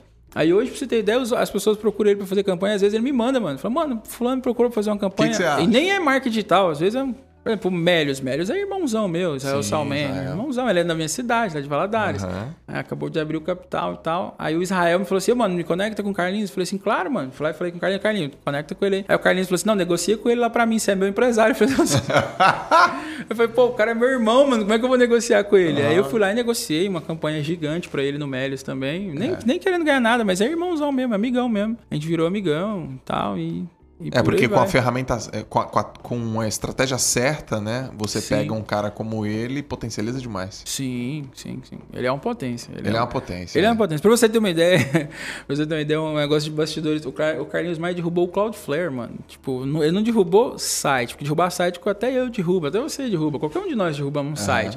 Se a gente direcionar todo o tráfego pro site, a gente derruba o site. No dia que ele, ele fez uma ação tão louca pra divulgar o Iluminado na época, e o Iluminado tava por trás do Cloudflare, porque é pra proteger, pra grande, grande volume de tráfego não derrubar o servidor. E derrubou o servidor do Cloudflare, mano. Saiu no G1, tipo, mais de 4 mil sites offline, entendeu? E, ele, e foi por causa da ação dele também, entendeu? Caraca. Foi de doido. Não, Aí ele bate. Ele é, ele é tipo uma emissora, né, mano? Pra você ter uma ideia, eu fui lá, ele é tipo, trocou ideia igual você tá trocando comigo. Ele não me marcou, tá? Ele não falou nada, assim. Eu ganhei 200 mil seguidores, mano. Tipo assim, no dia. Sem ele me marcar. Sem ele outros procurar no Google. Quem é Kaiser, mano? Tipo. Quem é Kaiser? Que incrível, né? Que É, poder ele, é uma, de- ele é uma de Rede Globo. A gente, distribuição. a, É. gente, a gente brinca com ele que ele é a Globo, né? Fala, mano, você é a Rede Globo e, e tal. Pô, foi muito legal conhecer o, Foi. o Carlinhos, cara. E você vê como é que ele é humildão, gente boa é, né? E pra onde você tá indo agora, meu? O que, que que 21, 22, 23 espera do Kaiser, assim? Cara, governança corporativa é Boa. coisa que eu nunca imaginava fazer, sabe? Governança corporativa e preparação para sucessão futura de e IPO, mano. IPO. IPO. É então, o que- pro é- IPO necessita meta. de governança. é, então, tipo assim, É não uma- tem o que fazer. não né? tem o que fazer. E, e tá sendo bom, cara. Tá sendo um desafio, assim. é, é engessado, né? Tipo, Fica uma coisa engessada e tal. Ainda mais pra gente, né, cara? Que a gente tem é muito rápido, muita mobilidade, ideia, Mano, aplicação tenho ideia, eu imediata. executo, na mano. hora. Pra Aí você você fala, não, não é assim, tem processo, tem governança, descentraliza. Pô, Pra peraí. você ter uma ideia, por exemplo, chegamos pro nosso financeiro, eu e o Pedro, né? Apareceu uma Urus amarela, aquela Lamborghini lá, né? Tal. Urus. Aí eu e meu sócio, a gente falou assim, mano. Aí meu sócio, compra o carro e tal. Eu falei, não, quero não, tava muita grana e tal. Aí só que eu falei só com Deus que eu queria o carro. Aí que, que eu topava o carro, mas se fosse pra ele ser promovido, pra Deus ser promovido. Então que Deus se virasse com o carro. No dia seguinte, meu sócio virou pra mim e falou assim, mano, comprei o carro lá pra você de presente. O carro 2 milhões e meio, mano, né? Aí eu, massa. Aí ele falou assim, agora eu vou fazer a empresa pagar. Aí chegou no financeiro, né? O financeiro eu, compramos um carro, tô comprando um carro pro Cais, 2 milhões e meio, e vai aumentar muito o faturamento da empresa, você vai ver, porque vai aumentar a imagem dele, vai vir um monte de gente por causa do carro, não sei o que, não sei o que. Financeiro, não. Como é que você explica pro financeiro? Se tivesse uma governança corporativa, um compliance, como é que você explica? Que Não você, vai, explica. que você dá um carro de 2 milhões e meio e vai aumentar o faturamento da empresa. Aham. Aí o financeiro, não. Aí ele, ah, então tá, então a gente vai arriscar do nosso e tal, e vai arriscar e pronto. E tipo, no outro dia vendeu 7 milhões de reais, mano. Por causa do carro. Veio um monte de gente do nada, assim, tipo, na live tinha umas 10 mil pessoas a mais. Quem é esse moleque de 30 anos de idade que conseguiu comprar um carro que, o Flávio Augusto tem? Porque é diferente, por exemplo, hoje eu tenho uma Huracan, que eu já odiei o carro, tá? Então eu já mandei vender. É, e o, tipo assim, colocou o Kaiser dentro. Que todo mundo tá dentro de uma caixinha na nossa mente. Sim. Aí colocou o Kaiser, porque se eu tivesse comprado uma Ferrari, colocava dentro da caixinha do Playboy que tá deslumbrado com dinheiro. Não quer dizer que o dono de Ferrari tem isso, quer dizer que o menino novo que ganhou dinheiro rápido e comprou uma Ferrari dá a impressão disso, no subconsciente da pessoa. E já a, a Urus. Ela era um carro super esportivo, super, super esportivo, família, e quem tinha? Quem tinha comprado no mesmo dia, na mesma semana? Flávio Augusto. Aham. E Flávio Augusto é bilionário. Então, no subconsciente das pessoas, meio que deu um tilt, assim, mano, como se eu tivesse ficado bilionário, sabe? Tipo assim, ficou assim, mano, ele tem o mesmo carro que o fulano de, que o Adib, que Sim. também é amigão meu, então, tipo assim, com o Adib, e que o Flávio Augusto, então posicionou de um jeito muito doido, que a- os grupos de carro no Brasil inteiro, e eu nem curto carro, eu amo a BMW, mano. Tipo assim, eu amo as minhas BMW. Sim. Porque BMW, eu gosto de tecnologia, dirige sozinho e tal, tal. Sim. Mas é, é, quando você fala assim de compliance, são umas coisas que. é, e governança corporativa são um tipo de coisa que eu sei que eu vou ter que abrir mão. Por exemplo, meu jato. Meu jato são, ele, é, ele é meu, ele não é da empresa, ele é particular. Mas o meu próximo, que é o que eu tô buscando agora, ele é muito caro. Não compensa eu comprar ele particular. Quem tem que bancar por ele é a empresa. Certo. É difícil, às vezes, explicar para a empresa o quanto que o jato fecha o negócio, entendeu? E ele fecha demais, mano. Se você for negociar uma coisa qualquer, digamos, digamos chega um cara para negociar um imóvel contigo de um milhão de reais. Aí o cara chega num, num carro normal, o cara chegou de Uber. Ô, mano, você parcela para mim, eu vou te dar 100 mil e parcela o restante em mais nove parcelas de, de 100 mil. Você fala, ah, mano, deixa eu consultar aqui, tá, tá, tá. E agora o cara chega e fala assim, mano, vai me buscar lá no aeroporto? Eu tô chegando no meu jato. Você chega num jato de 12, 15 milhões de reais. Aí o cara faz a mesma proposta para você. Ele gera uma credibilidade, ele posiciona você num subconsciente da pessoa, em um lugar onde que você tem que falar muito menos. Que, que ele mostra que você é bem sucedido sem você ter que ficar falando que você é bem sucedido, Sim. entendeu? E é isso, é isso aí que é um pouquinho das coisas que eu sei que eu vou enfrentar com a governança corporativa. Mas fora isso. Pô, eu, vou, eu vejo nos teus eventos que você leva o carro. Eu levei naquele, porque era um evento de carro. Mas eu teve um outro. Ah, o, dry, o, o, o Clube Black. Clube Black. Foi então, ideia do, do, Mas eu acho legal, cara. Eu não gostei. Você não gostou? não. Eu, eu acho legal, dependendo, dependendo da. Mas sabe por que levou? Porque... Da forma como você mostra, você desperta no cara a vontade a gana. Porque aquilo, aquilo não pode ser visto como uma coisa materialista, Isso. sabe, Kaiser? Não pode. Ah, aquilo ter... tem que ser visto como uma conquista. Isso. Olha, eu conquistei através da força do meu trabalho aquele carro, que poderia ser um helicóptero, que poderia ser uma viagem, que poderia ser uma casa, que poderia ser um leão. Qualquer coisa. Qualquer coisa. Tem que ser simbólico, símbolo. Uhum. Você sabe, fui atleta. E tem um símbolo no, no esporte. É a medalha. Sim. é uma medalha que você põe no Ele é a medalha. É a medalha. Eu acho legal. Se for abordado de uma maneira é, com fim, né? Com um propósito uhum. muito muito bem definido, você fala, isso aqui é o. Lógico, é um carro. Talvez o cara fale, ah, mas um carro leva você para um lado e para o outro. Sim, mas do ponto de vista do, da, da, simbologia, é um cara que foi criado da... sem isso. pai, sem mãe, com os tios.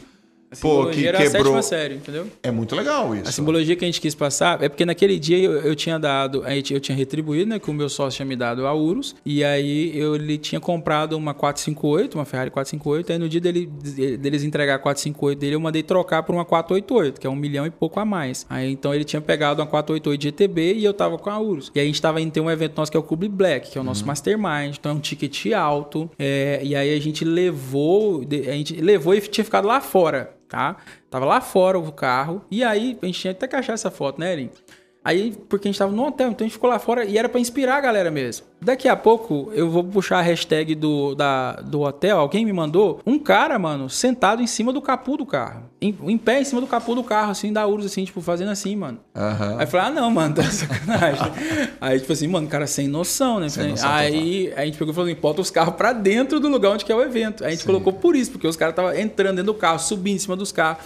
A gente pegou e colocou pra dentro. E ao mesmo tempo, deixando claro que eu, eu me considero uma pessoa muito improvável de viver o que eu vivo, entendeu? Uhum. Porque é, de tudo isso, tipo assim, é, estudei até a sétima série do ensino tradicional, então não tenho é, a, esses, aquelas, aquelas desculpinhas, mas eu também não uso nada de desculpa aqui pra me pedir de nada, não, mano. Sim. Então, assim, não fui criado nem pelo meu pai, nem pela minha mãe. O momento que eu vi que meu pai foi, foi ruim, que a minha mãe foi ruim, então, tipo, não tive. Eu brincava que eu era uma plantinha que nasceu da terra. Então, e o que, que eu queria, o que, que, que eu tento mostrar para as pessoas o tempo todo? Isso que eu tento passar pra, com todas as mensagens é o você também pode, entendeu? Excelente. E não é aquele você também pode motivacional barato, você também pode, basta você comprar o meu curso. Não, você também pode, basta você acreditar em você. Não tô agarrado a pessoa comprar nada. E esse é um negócio interessante que eu faço que tem dado muito certo, porque eu não, não fico vendendo nada. Eu não estou preocupado com vender absolutamente nada. Eu, eu acredito que a venda é uma consequência de um relacionamento bem executado. Certo. Eu nunca perco uma venda. Nunca perco, nunca perdi nenhuma venda. Eu apresentei a cápsula para você e para o Nigro há um ano, dois anos atrás. Uhum. Eu não considero uma venda perdida, porque eu nunca perco uma venda. Porque não eu foi. tenho paciência, eu tenho paciência de, tipo, anos, eu não tô nem aí. Tipo assim, eu sei que vai chegar o uma momento que eu vou gerando valor, eu vou gerando valor, eu vou gerando valor, até que o cara acaba virando cliente. Então, é, eu não tento vender nada em momento algum. E quando eu vou vender alguma coisa, às vezes eu falo assim, isso aqui está liberado para ser comprado. Então, eu não vendo, eu sou comprado. E por quê? Por causa desse ponto mesmo. Porque eu, eu, o meu objetivo é. O fato de eu ter aparecido nas redes sociais era para mostrar que se eu fiz, se eu, um Zezinho Ruela, consegui chegar onde eu cheguei com 30 anos de idade, qualquer um consegue. Entendeu? Porque eu tinha 23 anos de idade e eu tava trabalhando, de, eu trabalhava aqui em Alphaville, morava aqui por aqui, né, nesses hotéis, não morava nem em casa, em hotéis, tirava 120, 130 mil por mês, entendeu? E eu abri mão disso para ir montar o meu negócio, porque eu, eu fiquei por um período nisso. Eu entendi que era um exercício que eu precisava aprender, Lógico. entendeu? Então eu acredito que qualquer um pode. E não é. E, eu não tô me colocando como pedágio nesse pod. Que esse é o ponto, entendeu? Porque eu creio assim que hoje é bem difícil. Não é que é bem difícil, hoje o povo tá acostumado. Ah, eu sei que eu também posso, mas qual é o pedágio? Qual tipo assim, o que, que eu tenho que comprar teu para eu poder poder? Não. Aí de coração mesmo. Pô, pode porque, mas você tem que acreditar em você. Não adianta E- eu acreditar em você. Isso tem a ver com a tua fé, cara? Tem muito a ver com a minha fé. Conta um pouco disso. Tem muito a ver com a minha fé. Sobre a minha fé, mano, assim, é, eu me posiciono, as pessoas falam assim, qual é a sua religião? É, Eu vou, eu vou te falar uma coisa antes, tá? Fala. É importante, eu, eu fiz uma pergunta pra você, cara, Kais, a gente pode falar de qualquer coisa? Sim. Você falou, vamos falar de qualquer, Qualquer coisa. coisa. Porque, velho, você veio de, da tua. Você pegou um voo pra vir falar comigo, uma baita de uma consideração comigo. Sim. Eu quero reconhecer isso publicamente, que eu tô muito feliz e honrado com isso. E eu quero falar uma coisa que eu acho que é importante. Existe uma. uma um, vamos dizer assim, exi- existe uma opinião na internet, um pedaço de, uma- de um. Um grupo de pessoas, um pedacinho de, de pessoas na internet que tá um pouco desconfiado, que acha que existe gente fazendo vendas na internet usando, Usando usando a de fé, Deus, né? usando o nome de Deus. Então, Sim. O cara tá lá olhando e fala assim: Poxa vida, acho que é a tua chance, mas eu tô aqui porque eu ouvi isso aqui, porque eu sou um, um transmissor, eu sou um mensageiro, isso aqui é muito maior do que eu, porque sim, Deus sim, tal, sim, tal, tal. sim, sim. E aí tem uma turma que inclina e fala: Então é isso, é o sinal que eu precisava. Sim. E a outra turma fala: Putz, meu, Tá usando o nome de Deus pra vender. tá usando o nome de Deus. Sim. Eu queria que você falasse isso, cara, Isso, exatamente perfeito, isso. perfeito. Isso aí é um negócio muito interessante. É, muitas pessoas, muitas não, na verdade, assim, tem dois, eu tenho, gerei dois haters, né? Hater é uma pessoa que você não deu atenção, um fã que você não deu atenção e acaba virando um hater. E, e esses dois haters começou a tentar gerar esses burburinhos como se eu usasse o nome de Deus para vender. É, só que aí as pessoas que já acompanham, me acompanham, que já me conhecem, sabem como que funcionam as coisas. Por exemplo, quando eu vendi 75 mil alunos para dentro do Iluminado, em nenhum momento eu falei nada de Deus para eles. Nenhum momento. Só que todas as lives que eu fiz dentro do Iluminado, eu abri elas com louvores e eu comecei elas com uma oração. É, eu faço um evento presencial chamado Negócios Exponenciais, que ele é um. que eu abro a minha mandala. Nós criamos uma mandala, tipo, que vai. É um círculo assim de 12 pontos que a pessoa. Que a, pessoa, que a gente aplica nos nossos negócios para eles crescerem de maneira exponencial. A gente abre isso lá. E isso tem um custo. Esse, o ingresso desse evento custa 15 mil reais para a pessoa participar. E a pessoa compra o negócios exponenciais para aprender como que ela faz um crescimento exponencial do negócio dela. Sim. Em nenhum momento a gente fala de Deus para vender o negócio exponenciais. Só que quando o cara chega lá no negócio exponenciais, ou quando o cara chega em qualquer evento meu, é, ele recebe aquilo que ele comprou, pensa assim, lá no Allianz Parque, várias pessoas fez evento, você fez evento lá. Fiz lá você também. fez uma sessão, Fiz uma sessão. fiz quatro sessões. Aham. Eu fiz uma de finanças, uma de marketing, uma de relacionamento e uma de espiritualidade. Sim. Na sessão de finanças, que é sessão de dinheiro, nós falamos sobre dinheiro, falamos como, como que devemos lidar com dinheiro. O Thiago Reis falou sobre grana também. Então, assim, então a gente falou sobre dinheiro, várias pessoas falaram, falaram sobre dinheiro. Na sessão de finanças, na sessão de finanças, eu fiz um apelo para as pessoas aceitarem Jesus. E 15 mil pessoas aceitou Jesus. Só que era uma sessão de finanças. Eles estavam lá procurando dinheiro ou procurando Jesus? Eles estavam procurando é, dinheiro. Dinheiro. E eles receberam as instruções sobre o dinheiro. Só que aí eu falo com um over delivery. É uma, é uma tipo assim, ó, você pediu uma pizza e veio o ketchup, você tá ligado? Então eu coloco como se fosse o ketchup. Então nesses eventos meus é muito comum e a galera às vezes assusta. É muito comum. O cara tá no meio do evento e eu tenho muito testemunho sobre isso. O cara tá no meio do evento e o cara chegou no evento para aprender a dobrar o faturamento da empresa dele. E ele tá lá e eu explico, mano, é assim, assim, assim. Você entendeu como é que dobra o faturamento da empresa? Entendi, não tá claro, eu vou dobrar, vou triplicar tal. Agora só preciso que você saiba de uma última coisa. Tem um vazio gigante dentro de você aí, mano. Aí eu falo isso, deixa claro. Tem um vazio gigante dentro de você que você tá achando que você vai preencher ele com dinheiro. Porque eu achei que ia preencher ele com dinheiro, tá? Sim. E quando você tiver com muito dinheiro, esse vazio vai ficar do tamanho do universo. Porque daí agora você não vai mais saber o com que, que você preenche ele. Você não tem mais esperança. Então eu quero que você não tenha que fazer o que eu fiz, mano. A ponto de querer se matar, que foi o que eu cheguei até a pensar. Então, assim, já entenda que esse vazio ele tem um formato específico de Cristo. Então, assim, você coloca ele e aí você já pula um monte de etapa, entendeu? Então isso acontece eu não uso Deus pra vender, mas tudo que eu vendo, mano, eu dou um jeito de entregar Deus junto, você tá entendendo? Tipo assim, eu vou, mano, ó, você comprou. Eu sei que você vem cá ouvir só sobre finanças, mas deixa eu te falar uma coisa, mano. Teve um cara que veio aqui, tá, tá, tá, tá, tá, tá, tá, e pum. E você vê que, mano, que naquele evento eu orei. E falei assim, Senhor, todo mundo que subiu ao palco, que, que seja pra honra e glória do seu nome, que todo mundo que se contribua pra que as pessoas conheçam. Você sabe, você viu como que você terminou sua palestra, mano? Você terminou sua palestra, eu falei assim, mano, que isso, velho? Cara, eu terminei Era como se eu tivesse pedido pra você falar de Deus. Eu não pedi, mano. Eu terminei minha palestra, coloca o pé que Deus põe o chão. Exato.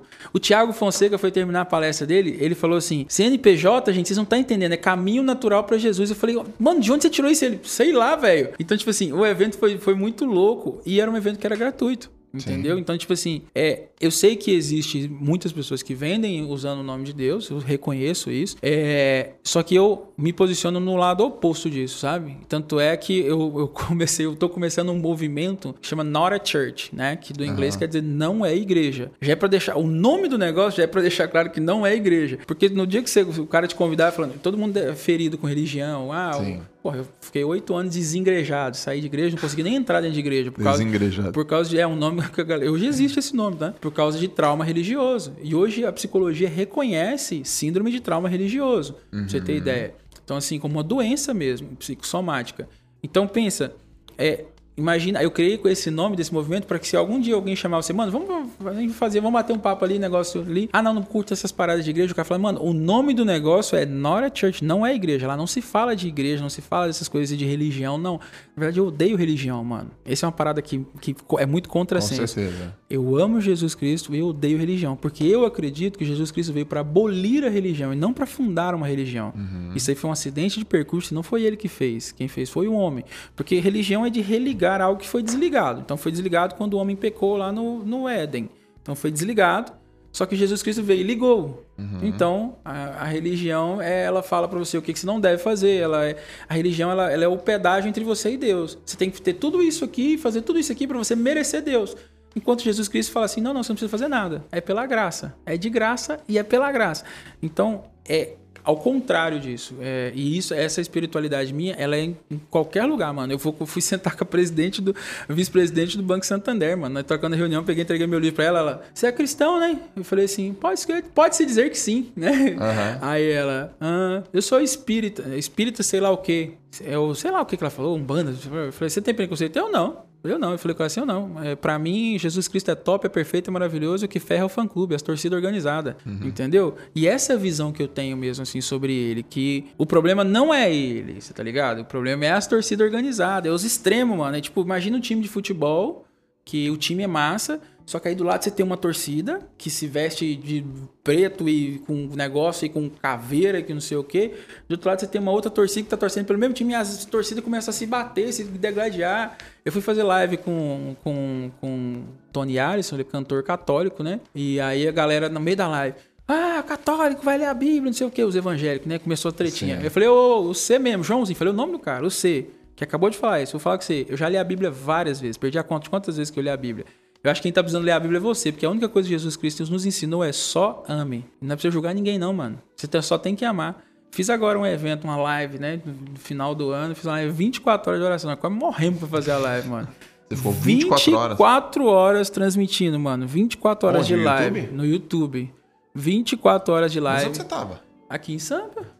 Aqui. Você, tá o quê? você foi pro estúdio? No estúdio de gravação de DVD, no estúdio de gravação de DVD de música, onde que Gabriela Rocha gravou o, o, as últimas músicas dela, do pessoal do Som do Reino, e eu paguei do meu bolso, mano. Gastei sei lá, uns 250 mil reais para fazer 24 horas de adoração, 100% de graça, assim, pra, e a noite inteira, mano. E a galera ficou, velho, do início ao fim. A gente ficou do início ao fim. É? Às 24 Bombou. horas. E eu quase morri, né? Que eu fiquei mais do que 24, nós ficamos quase 30, né, Lin?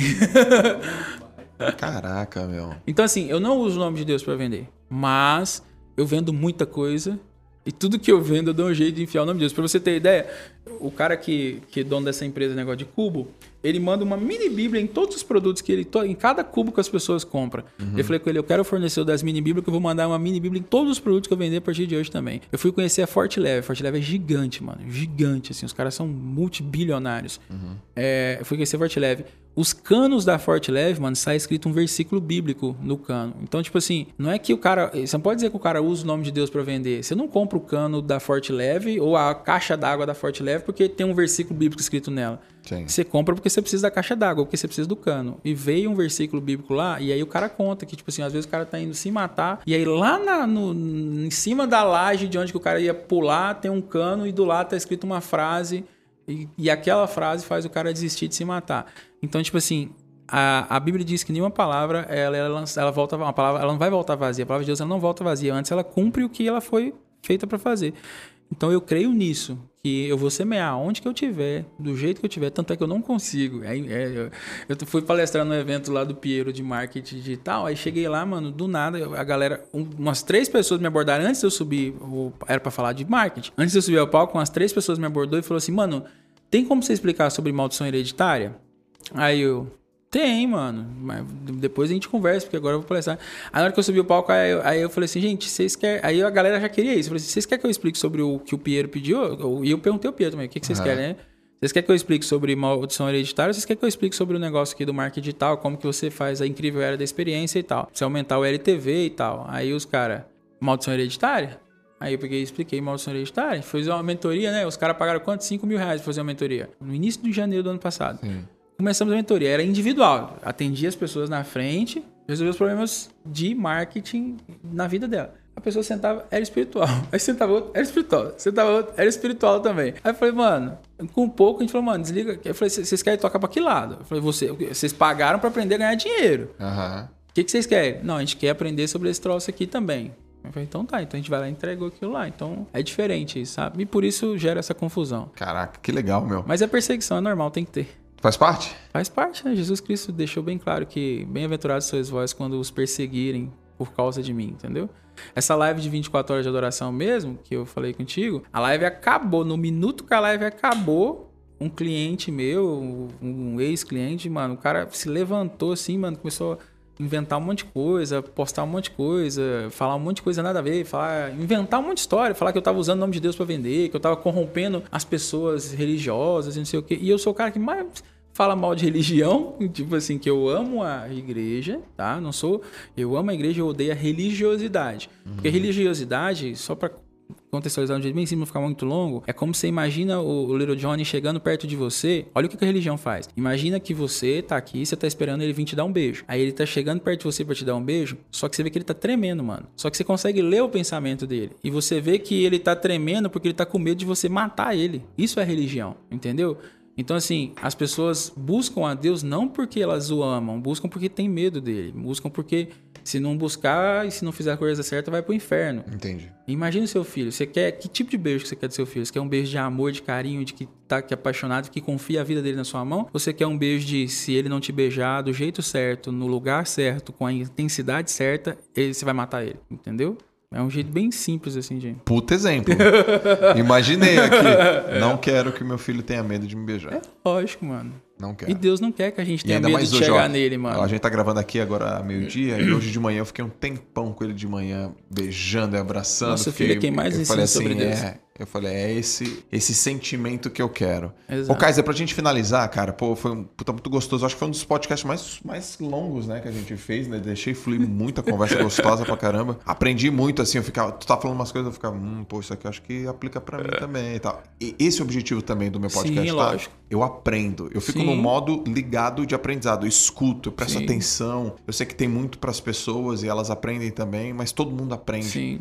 Eu sempre faço uma pergunta no final e é as respostas dessa pergunta sempre me ensinam muito. Que é assim, ó, se você tivesse a oportunidade de mandar uma única mensagem para todos os habitantes da Terra, 7 bilhões de pessoas, isso vai chegar ou no telefone, vai passar no outdoor, vai estar tá no idioma daquele país. Que mensagem seria essa, cara? A mensagem que seria que já está consumado, mano, que já foi feito, que já está pago, que não há nada que nós possamos fazer que vai fazer nós sermos amados mais ou menos. O que mais ensina, eu acredito que os nossos filhos são quem mais nos ensinam sobre o amor de Deus. Uhum. Quando você pegou o seu filho no colo, eu acho que quando eu peguei o meu foi assim, eu tive uma sensação, uma, uma amostra grátis do, do que, que era o amor de Deus por mim. Porque eu pensei assim, meu, não tem nada que esse moleque possa fazer, tem nada que vai fazer eu amar ele mais, é impossível. Não tem, nada que, não tem nada que ele possa fazer que vai fazer eu amar ele menos também. Uhum. Porque eu amo ele a ponto de eu dar minha vida por ele. É nesse nível. E eu mato e morro por ele, né? Tipo assim, é, esse nível. é o amor. Então, tipo assim, aí, aí só que a gente tem medo desse amor porque a gente acha que a gente tem que fazer alguma coisa em troca dele, porque a gente não merece ele. É difícil entender que a gente não tem que fazer nada, que é, é graça de graça, entendeu? É, então assim, que é simplesmente já foi feito, já, alguém já fez por nós, entendeu? Para que nós merecêssemos ser amados como você ama ele, alguém já fez o que tinha que ser feito. Esse alguém foi Cristo. Caraca, que animal. Redes sociais, cara, pra te encontrar, acho que a galera toda já te segue, mas quem ainda não segue, te encontra onde? É, no Instagram é Kaiser, com, igual da cerveja, só com dois S, K-A-I-S-S-E-R. E no Facebook, no YouTube vai estar tá Shirleyson Kaiser lá, né? Só procurar Shirleyson Kaiser. Você tá ainda tá no Face? Ainda uso o Face também, É, ainda né? tem algumas coisinhas lá. Tá lá, eu, eu uso bem Meio que pouquinho. mais no piloto automático, né? É. mas tem também. É, TikTok. TikTok tá- também? Tem, esses trem tudo aí. Obrigado, cara. Obrigado que pelo bate-papo. Foi incrível. De honra. Show de bola. Valeu, galera. Esse é o Kaiser.